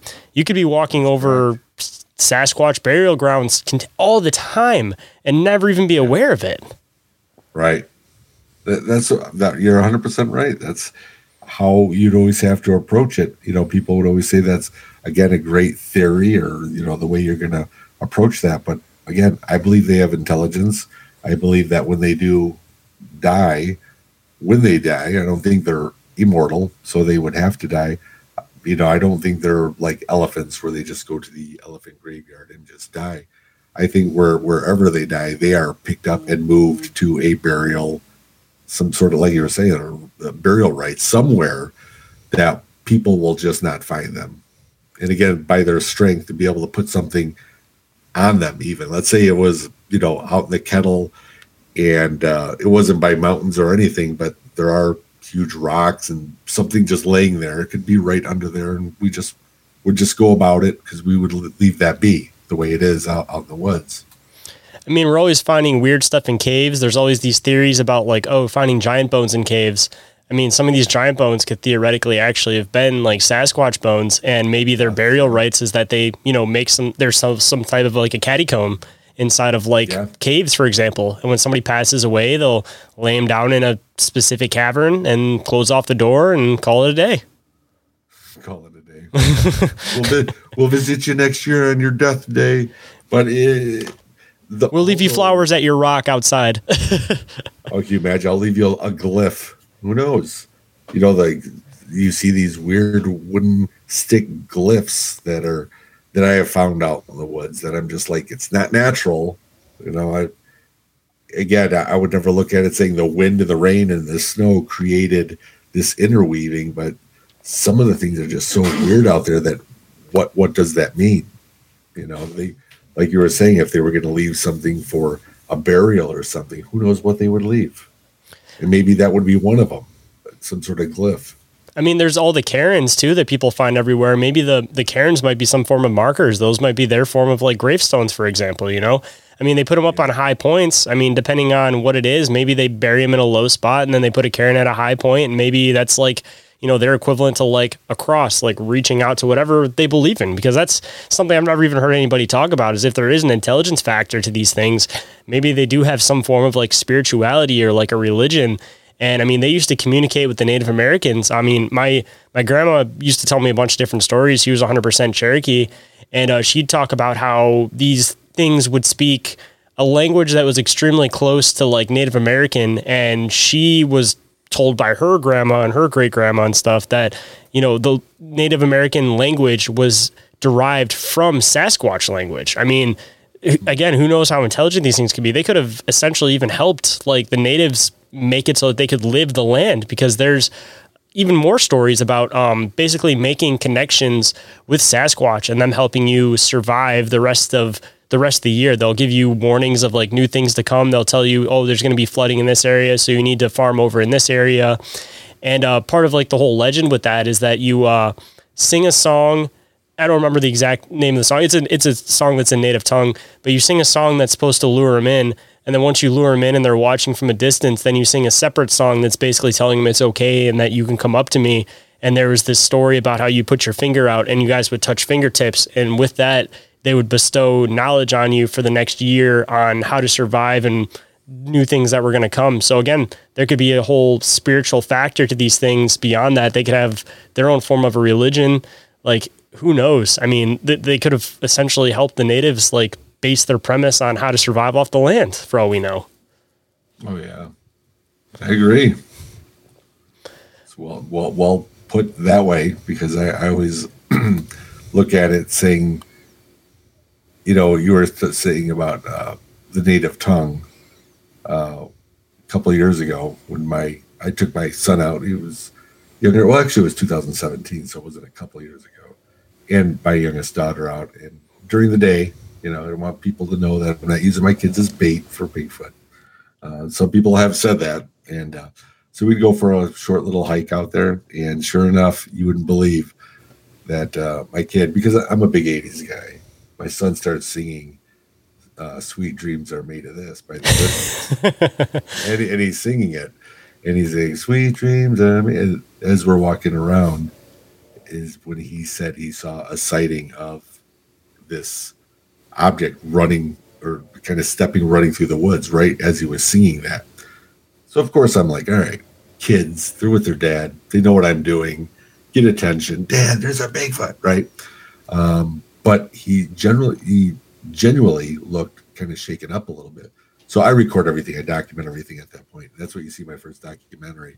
I try to get his his the best what he's feeling right at that point. And that's when he was explaining things and I'm like, okay, you know, maybe he's fabricating. You know, he's a, he's a kid, right? But as I'm filming, this is when I see that dark image in the background. And it was weird because it was a it wasn't something that was telling me like you heard a mind speak you know bigfoot's talking to you and it's language telling you something. No no no. This was a feeling. It was jay get your kids and, and leave. Just leave. All right just go. And that's what that's what i was feeling when i was recording blake tell his story about this and me capturing that in the background and that's when i saw the you know the, the dark image back there and i was just like something's not right. And it was weird because, you know, I'm out there all the time, so I'm very confident, and I'm, you know, Papa Bear when I'm out there with my kids, watch them like a hawk. And we ended up leaving and everything, but it was really weird, you know. So again, that goes to what you were saying about your grandmother and uh, talking about being able to sing to them, bring them in, and change it up. I don't know what you know the Eurythmics had on this, but it was something. I don't know if it was just because it was a little kid singing. I don't know. I mean, catchy tune. I've uh, I got a few different people that I talked to. Um, actually, shout out. I don't know if he listens to the show, but I've been in communication with him for a while. Uh, his name's Ronald Roseman. He uh, has a spot where he communicates with these things, and he says that some of the best luck he has is when he goes by himself and he plays guitar in the woods.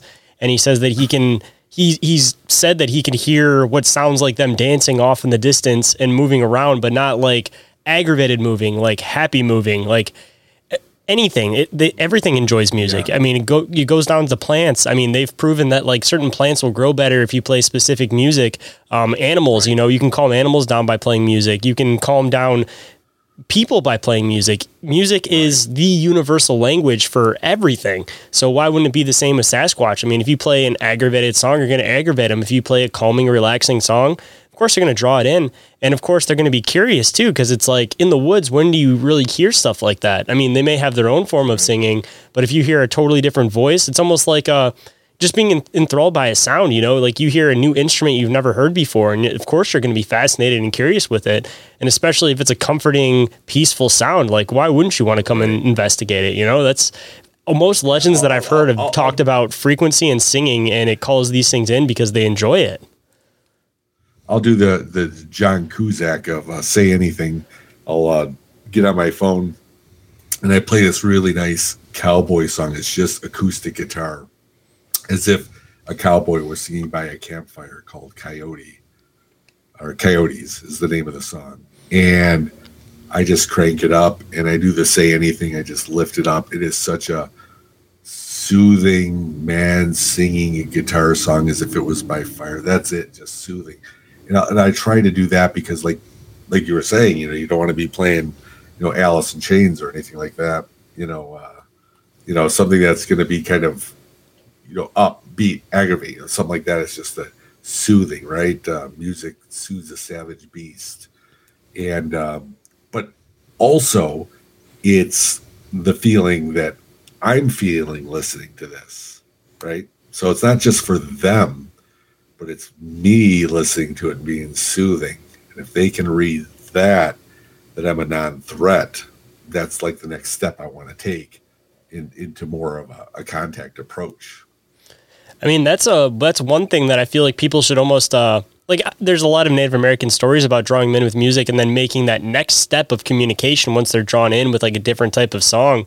Um, you know, there's a lot of legends about it, but I haven't heard a lot of researchers trying to figure out what that pattern might be. Like maybe there's a specific like frequency or like melody that draws them in, and then there's another one that makes them feel safe. I mean, just like just like people, you know, certain frequencies, certain sounds make you feel certain ways.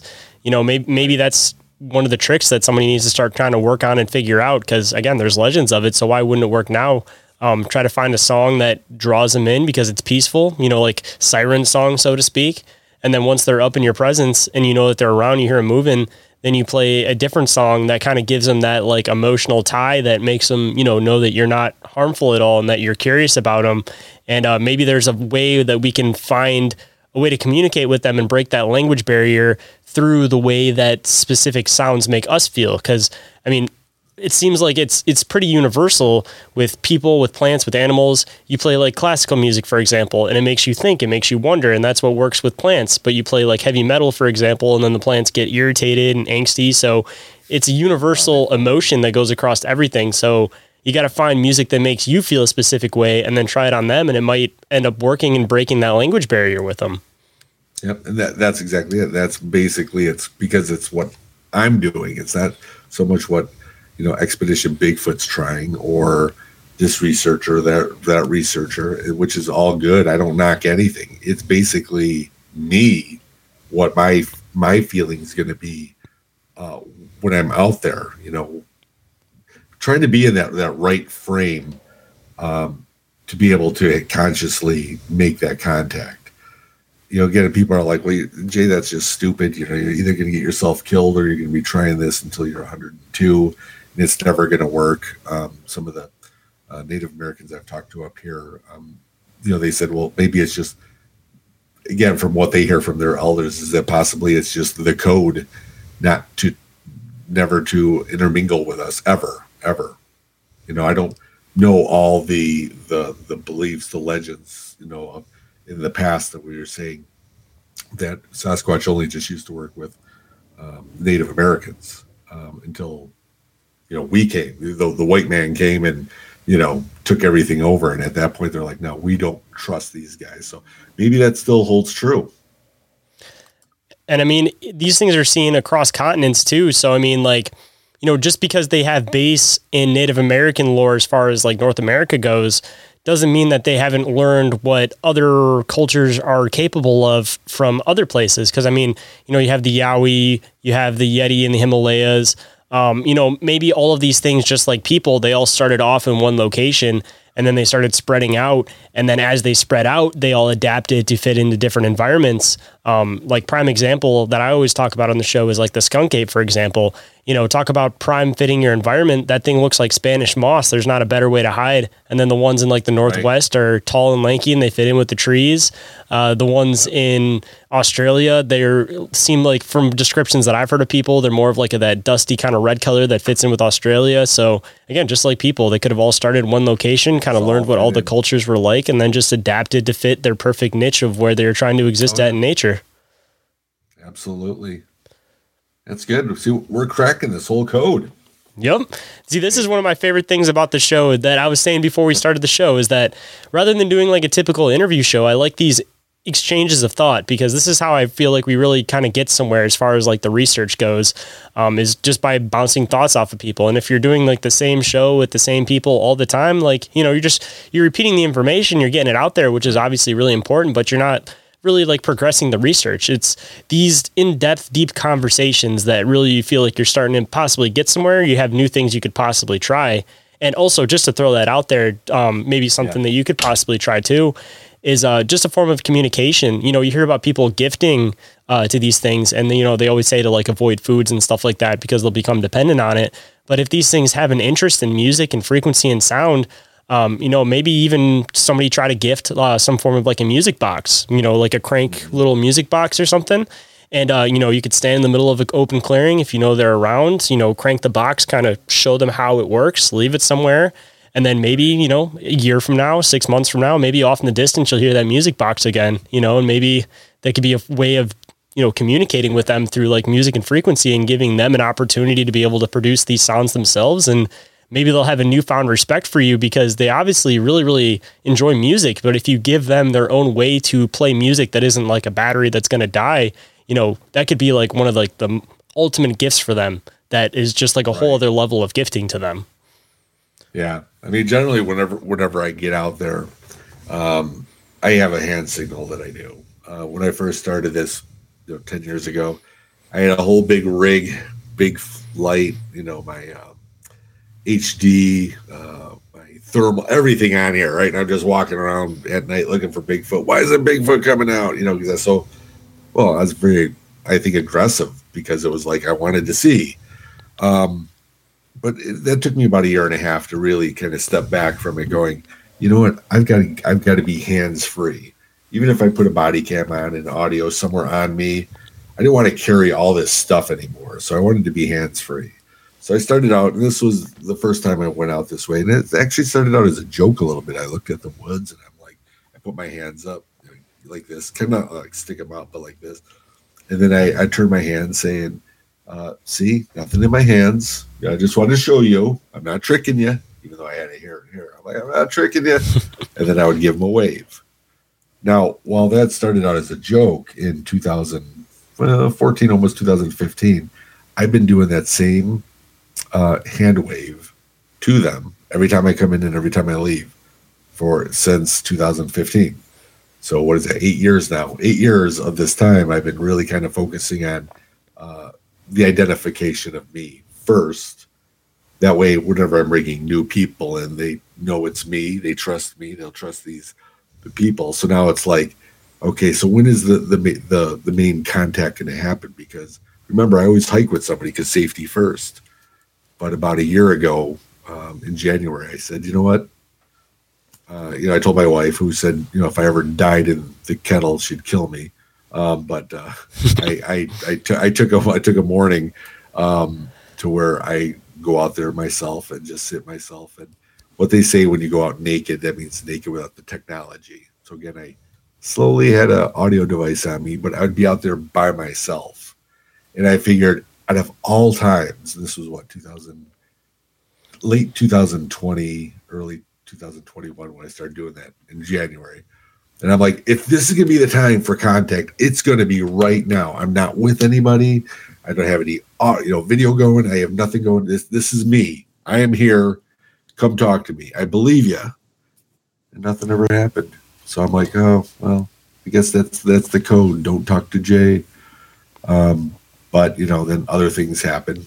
You know, since that time that helped validate it again, like my sighting I had just this past March. Um, so I really, you know, that's what I'm saying is I really don't know uh, which way it's going to go. I know they know me uh, to be able to give them something like you were saying about gifting. Um, I've done that with food, but I've also done that with marbles. Uh, actually recorded it thinking that they moved all these marbles and everything, and then we went back to the to the to the cam to the trail cam and found out it was the raccoons playing with them. Yep, found them interesting. yeah, they found them interesting and everything. But we know, of course, they're big marbles, so they couldn't ingest them or anything like that. So it's always, yeah, you know, it's like I always think of, um, like you were saying about if you're going to give them some sort of instrument, it would, you know, it's weird, but uh, you know, it's a, you figure if they're so big, right, they're going to break anything they touch. I always think of like Harry and the Hendersons Yep. You know, anything that Harry touches, he's just gonna crack and break. So it's like, what could you give that, you know, could be like um, mu- musically or just a, a, toy to play with? And I kept thinking like a duck call, those wooden ones. Ooh, pretty. You just blow into it. So I'm like, you know, that's something that if you showed them how to do that and put it down there, you know, of course, then they would get really good at the duck call and then you'd be like, that was my duck call. And like, Jay, you're out in the woods. Ducks flying around here all the time. you know, it's like, no, but yeah. So it's exactly what you're saying. It's like, I like to try the, the different, you know, non-invasive approaches or the aggressive approaches to it. Just me being out there, keep getting used to me. And, you know, it, and I always say to people that this is, it's going to take me a lifetime and maybe longer. Maybe I'll have a legacy with my kids following in my footsteps, seeking the truth that way too. Who knows? But um, you know that that's what I'm saying is any anything that I hear that I'm open to, um, like you were saying, just about anything is. I don't look at it as I never tried that, so my ego is going to get in front of me saying, "Well, yeah, you're. I never tried that. No, that's actually a good idea. Let's try it." Just keep evolving all the time. Don't Mhm. stay stagnant. You know, with what you do. Yeah, it's the only way you're ever going to get anywhere with it. And you saying that whole thing about them possibly breaking stuff because they have bigger hands, just another possible instrument that might be a good thing for them to be able to communicate. Those uh, little fingerboard where it's it kind of looks like a xylophone, but it has little pieces of metal that you pop down with your finger, Oh yeah, and it makes like yeah. the ting ting ting because that's pretty durable. And all they'd have to do is just push their finger down on it, and it'd be really easy for them to interact with. That might be if you can find one, might, you know, at a dollar store, at a Salvation Army, it might be something you could leave for them. That, it would be so cool, you know, and and to, and to see that. Remember, I was telling you about my hand movement, uh, or my hand signal that I do. One day, that's what I'm thinking. Is my first contact will be st- it'll be stepping out on a path, and all of a sudden I'll see it pick its arms up and, and do its wave.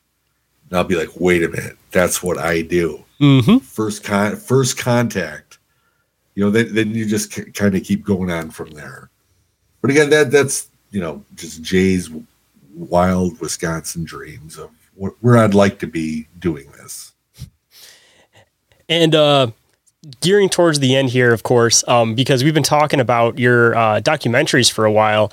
Um, I kind of figure you should, I should give you a moment to be able to kind of plug your documentaries, let people know where they can find them at. Um, let them know exactly what they're going to find on each of them because I, I love them. I got them actually both sitting right here next to me. They're absolutely wonderful, and I highly recommend anybody go and check them out. And especially after this conversation, everybody's heard the backstory of it. You got to go and watch the footage yourself. So, you know, kind of give people a little bit of a rundown where they can find it at. Um, if you got a new one that's coming out soon, uh, any of that kind of stuff. Of course, you got to got to have the opportunity to plug your work.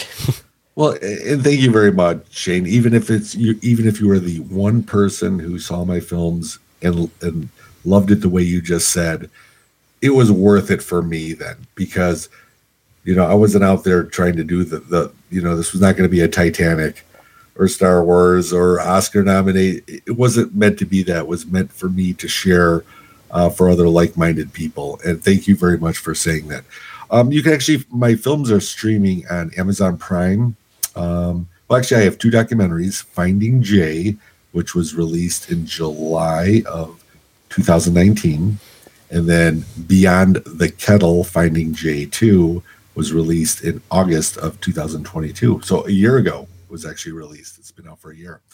I have both of those movies streaming on Amazon Prime and Paraflix and um, Vimeo.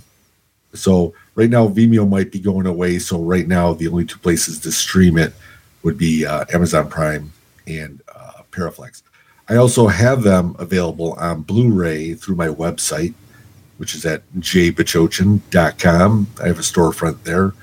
And um, what you're going to see in each one of these movies, you can hear it right from the horse's mouth there, right from me, is it's 100% fact driven. Uh, I didn't add anything to pump the movie up to be uh, more high octane or, or, or scary or dramatic. Of course, you have to throw a little music in it, which was what Of course. Um, Production value. it- well, production value. If not, it, it really is. You'd fall asleep listening to my voice. Um, but it's it's basically everything true to uh, any type of what I call trace evidence. Again, I never throw it down anyone's throat that it's Bigfoot, but see it for yourself. And like Shayn did, he, he saw some things that even I missed. That what were the possibilities? And I love that. I love getting those messages to where I can go and then check, go back to my raw footage and go, how did I even miss that out of all this? And there's so much always going on, and I and I do try to put out uh, put out all the uh, the highlights. I would say of what I believe is trace evidence, and uh, then so that would be Finding Jay. Uh, de- definitely say watch the first one first because from what I've heard from other people that have seen both, is they say the first one leads you up to the door Yep. the second one pushes you through the door. And it's because I bring in, um, we start talking about the orbs of lights that we've seen out there. Is there a connection? Uh, I brought on in my second film uh, Ron Morehead, Ken Gerhard, David Weatherly, Steve Coles, um, you know, a slew of other people that have the different knowledge and a different perspective on on how that is as well. So they're definitely. Uh, I love them both. I don't know if I love the first one because it was like the freshman, you know, your freshman film. That's your baby. The second one, yeah, it's, it's, my baby. But the second one, you know, I, I had to raise the bar, you know, from the first one just to be able to talk about this now. So now where does it go from here? Well, right now I do have the two documentaries out. So definitely I'd say check them out.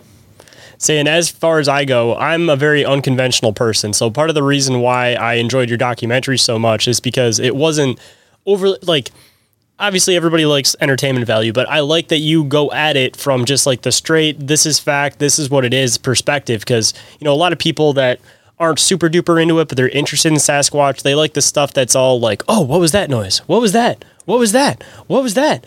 But coming from somebody that's like regularly digging into these topics, it's like that, that, that that's that's entertaining. Don't get me wrong, but it's like I want I want yeah. the real stuff. I want the base stuff. I, and I enjoy the way that you go about it because you're not trying to make it over extravagant. You're not trying to make it more than what it is. You're saying stuff for exactly what it is. You're giving people the solid information, and you have a different way of going about doing your research. Which, again, being an unconventional person, I love that kind of stuff and you just bring your own light to it. And I feel like it's like you said, it's one of those things that it's meant for specific people, but the people that have watched it and enjoyed it very much so enjoyed it. It's it, it's they're great films, and for anybody that's into the Sasquatch stuff and they're tired of seeing you know the same repetitive, what was that noise? What was that noise? What was that noise? Like Finding Jay is some of the best uh, Bigfoot documentaries that I've seen. Again, just because I, I love the way that you go about doing it.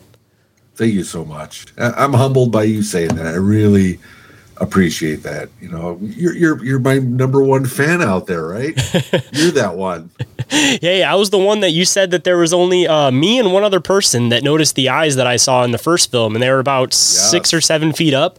And yeah. that just goes for even other people that watch these types of films. Like, you never know what you might catch that other people didn't catch, even the people that produced the film.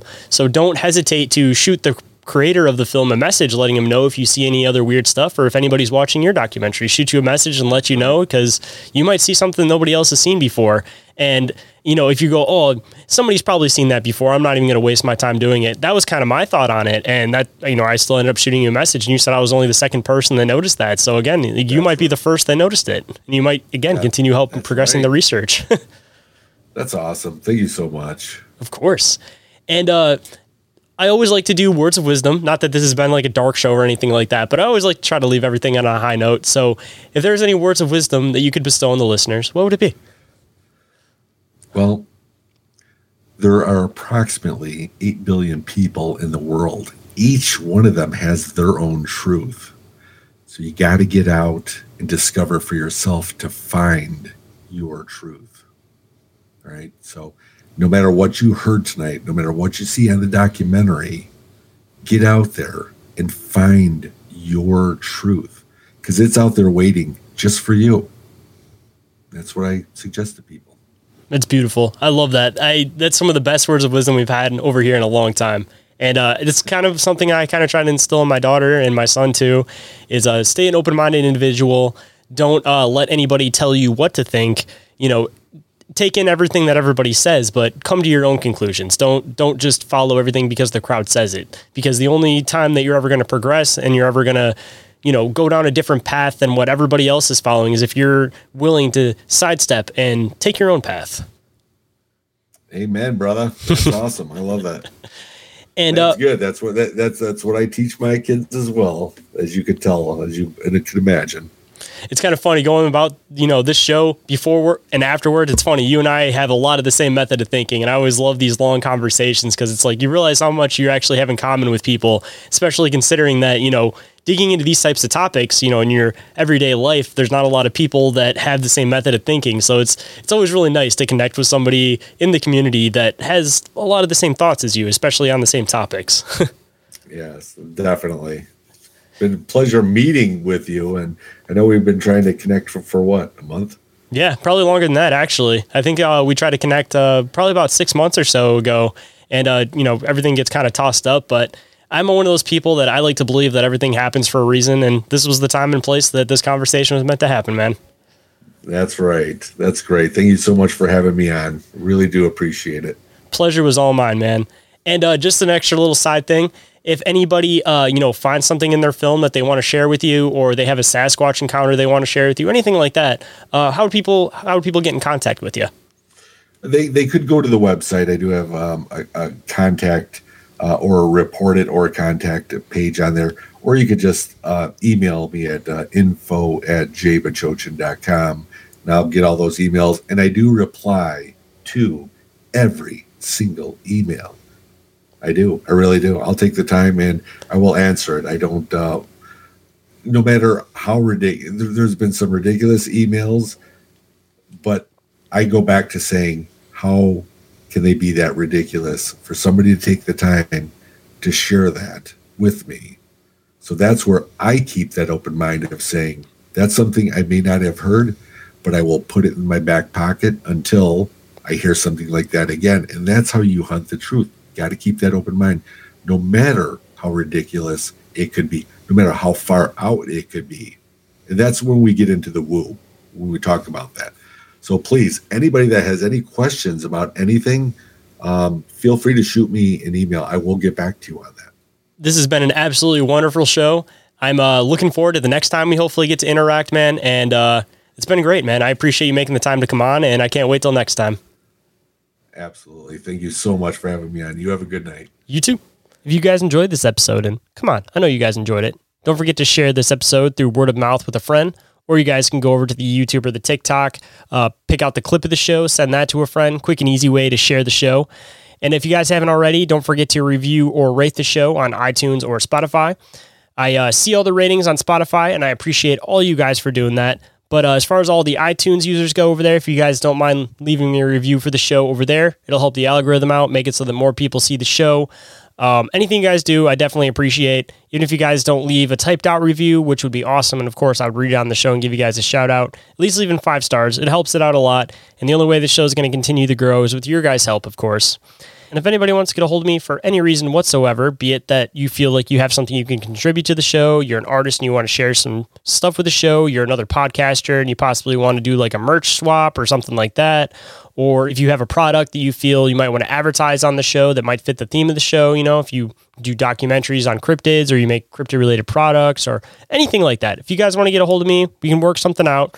Uh, you guys can shoot me a message on Instagram, which is the form of social media that I'm the most active on or you guys can email me at inquiries of our reality podcast at outlook.com.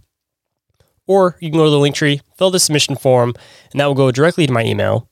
And of course, make sure you guys check your spam or junk folders. Make sure nothing gets missed in the process because I do, of course, respond to every single message that I get from you guys. But everything I mentioned, all available under the link tree, which is available down in the show description. Or if you don't feel like doing that, it's L-A-N-K-T-R period E slash inquiries of our reality podcast.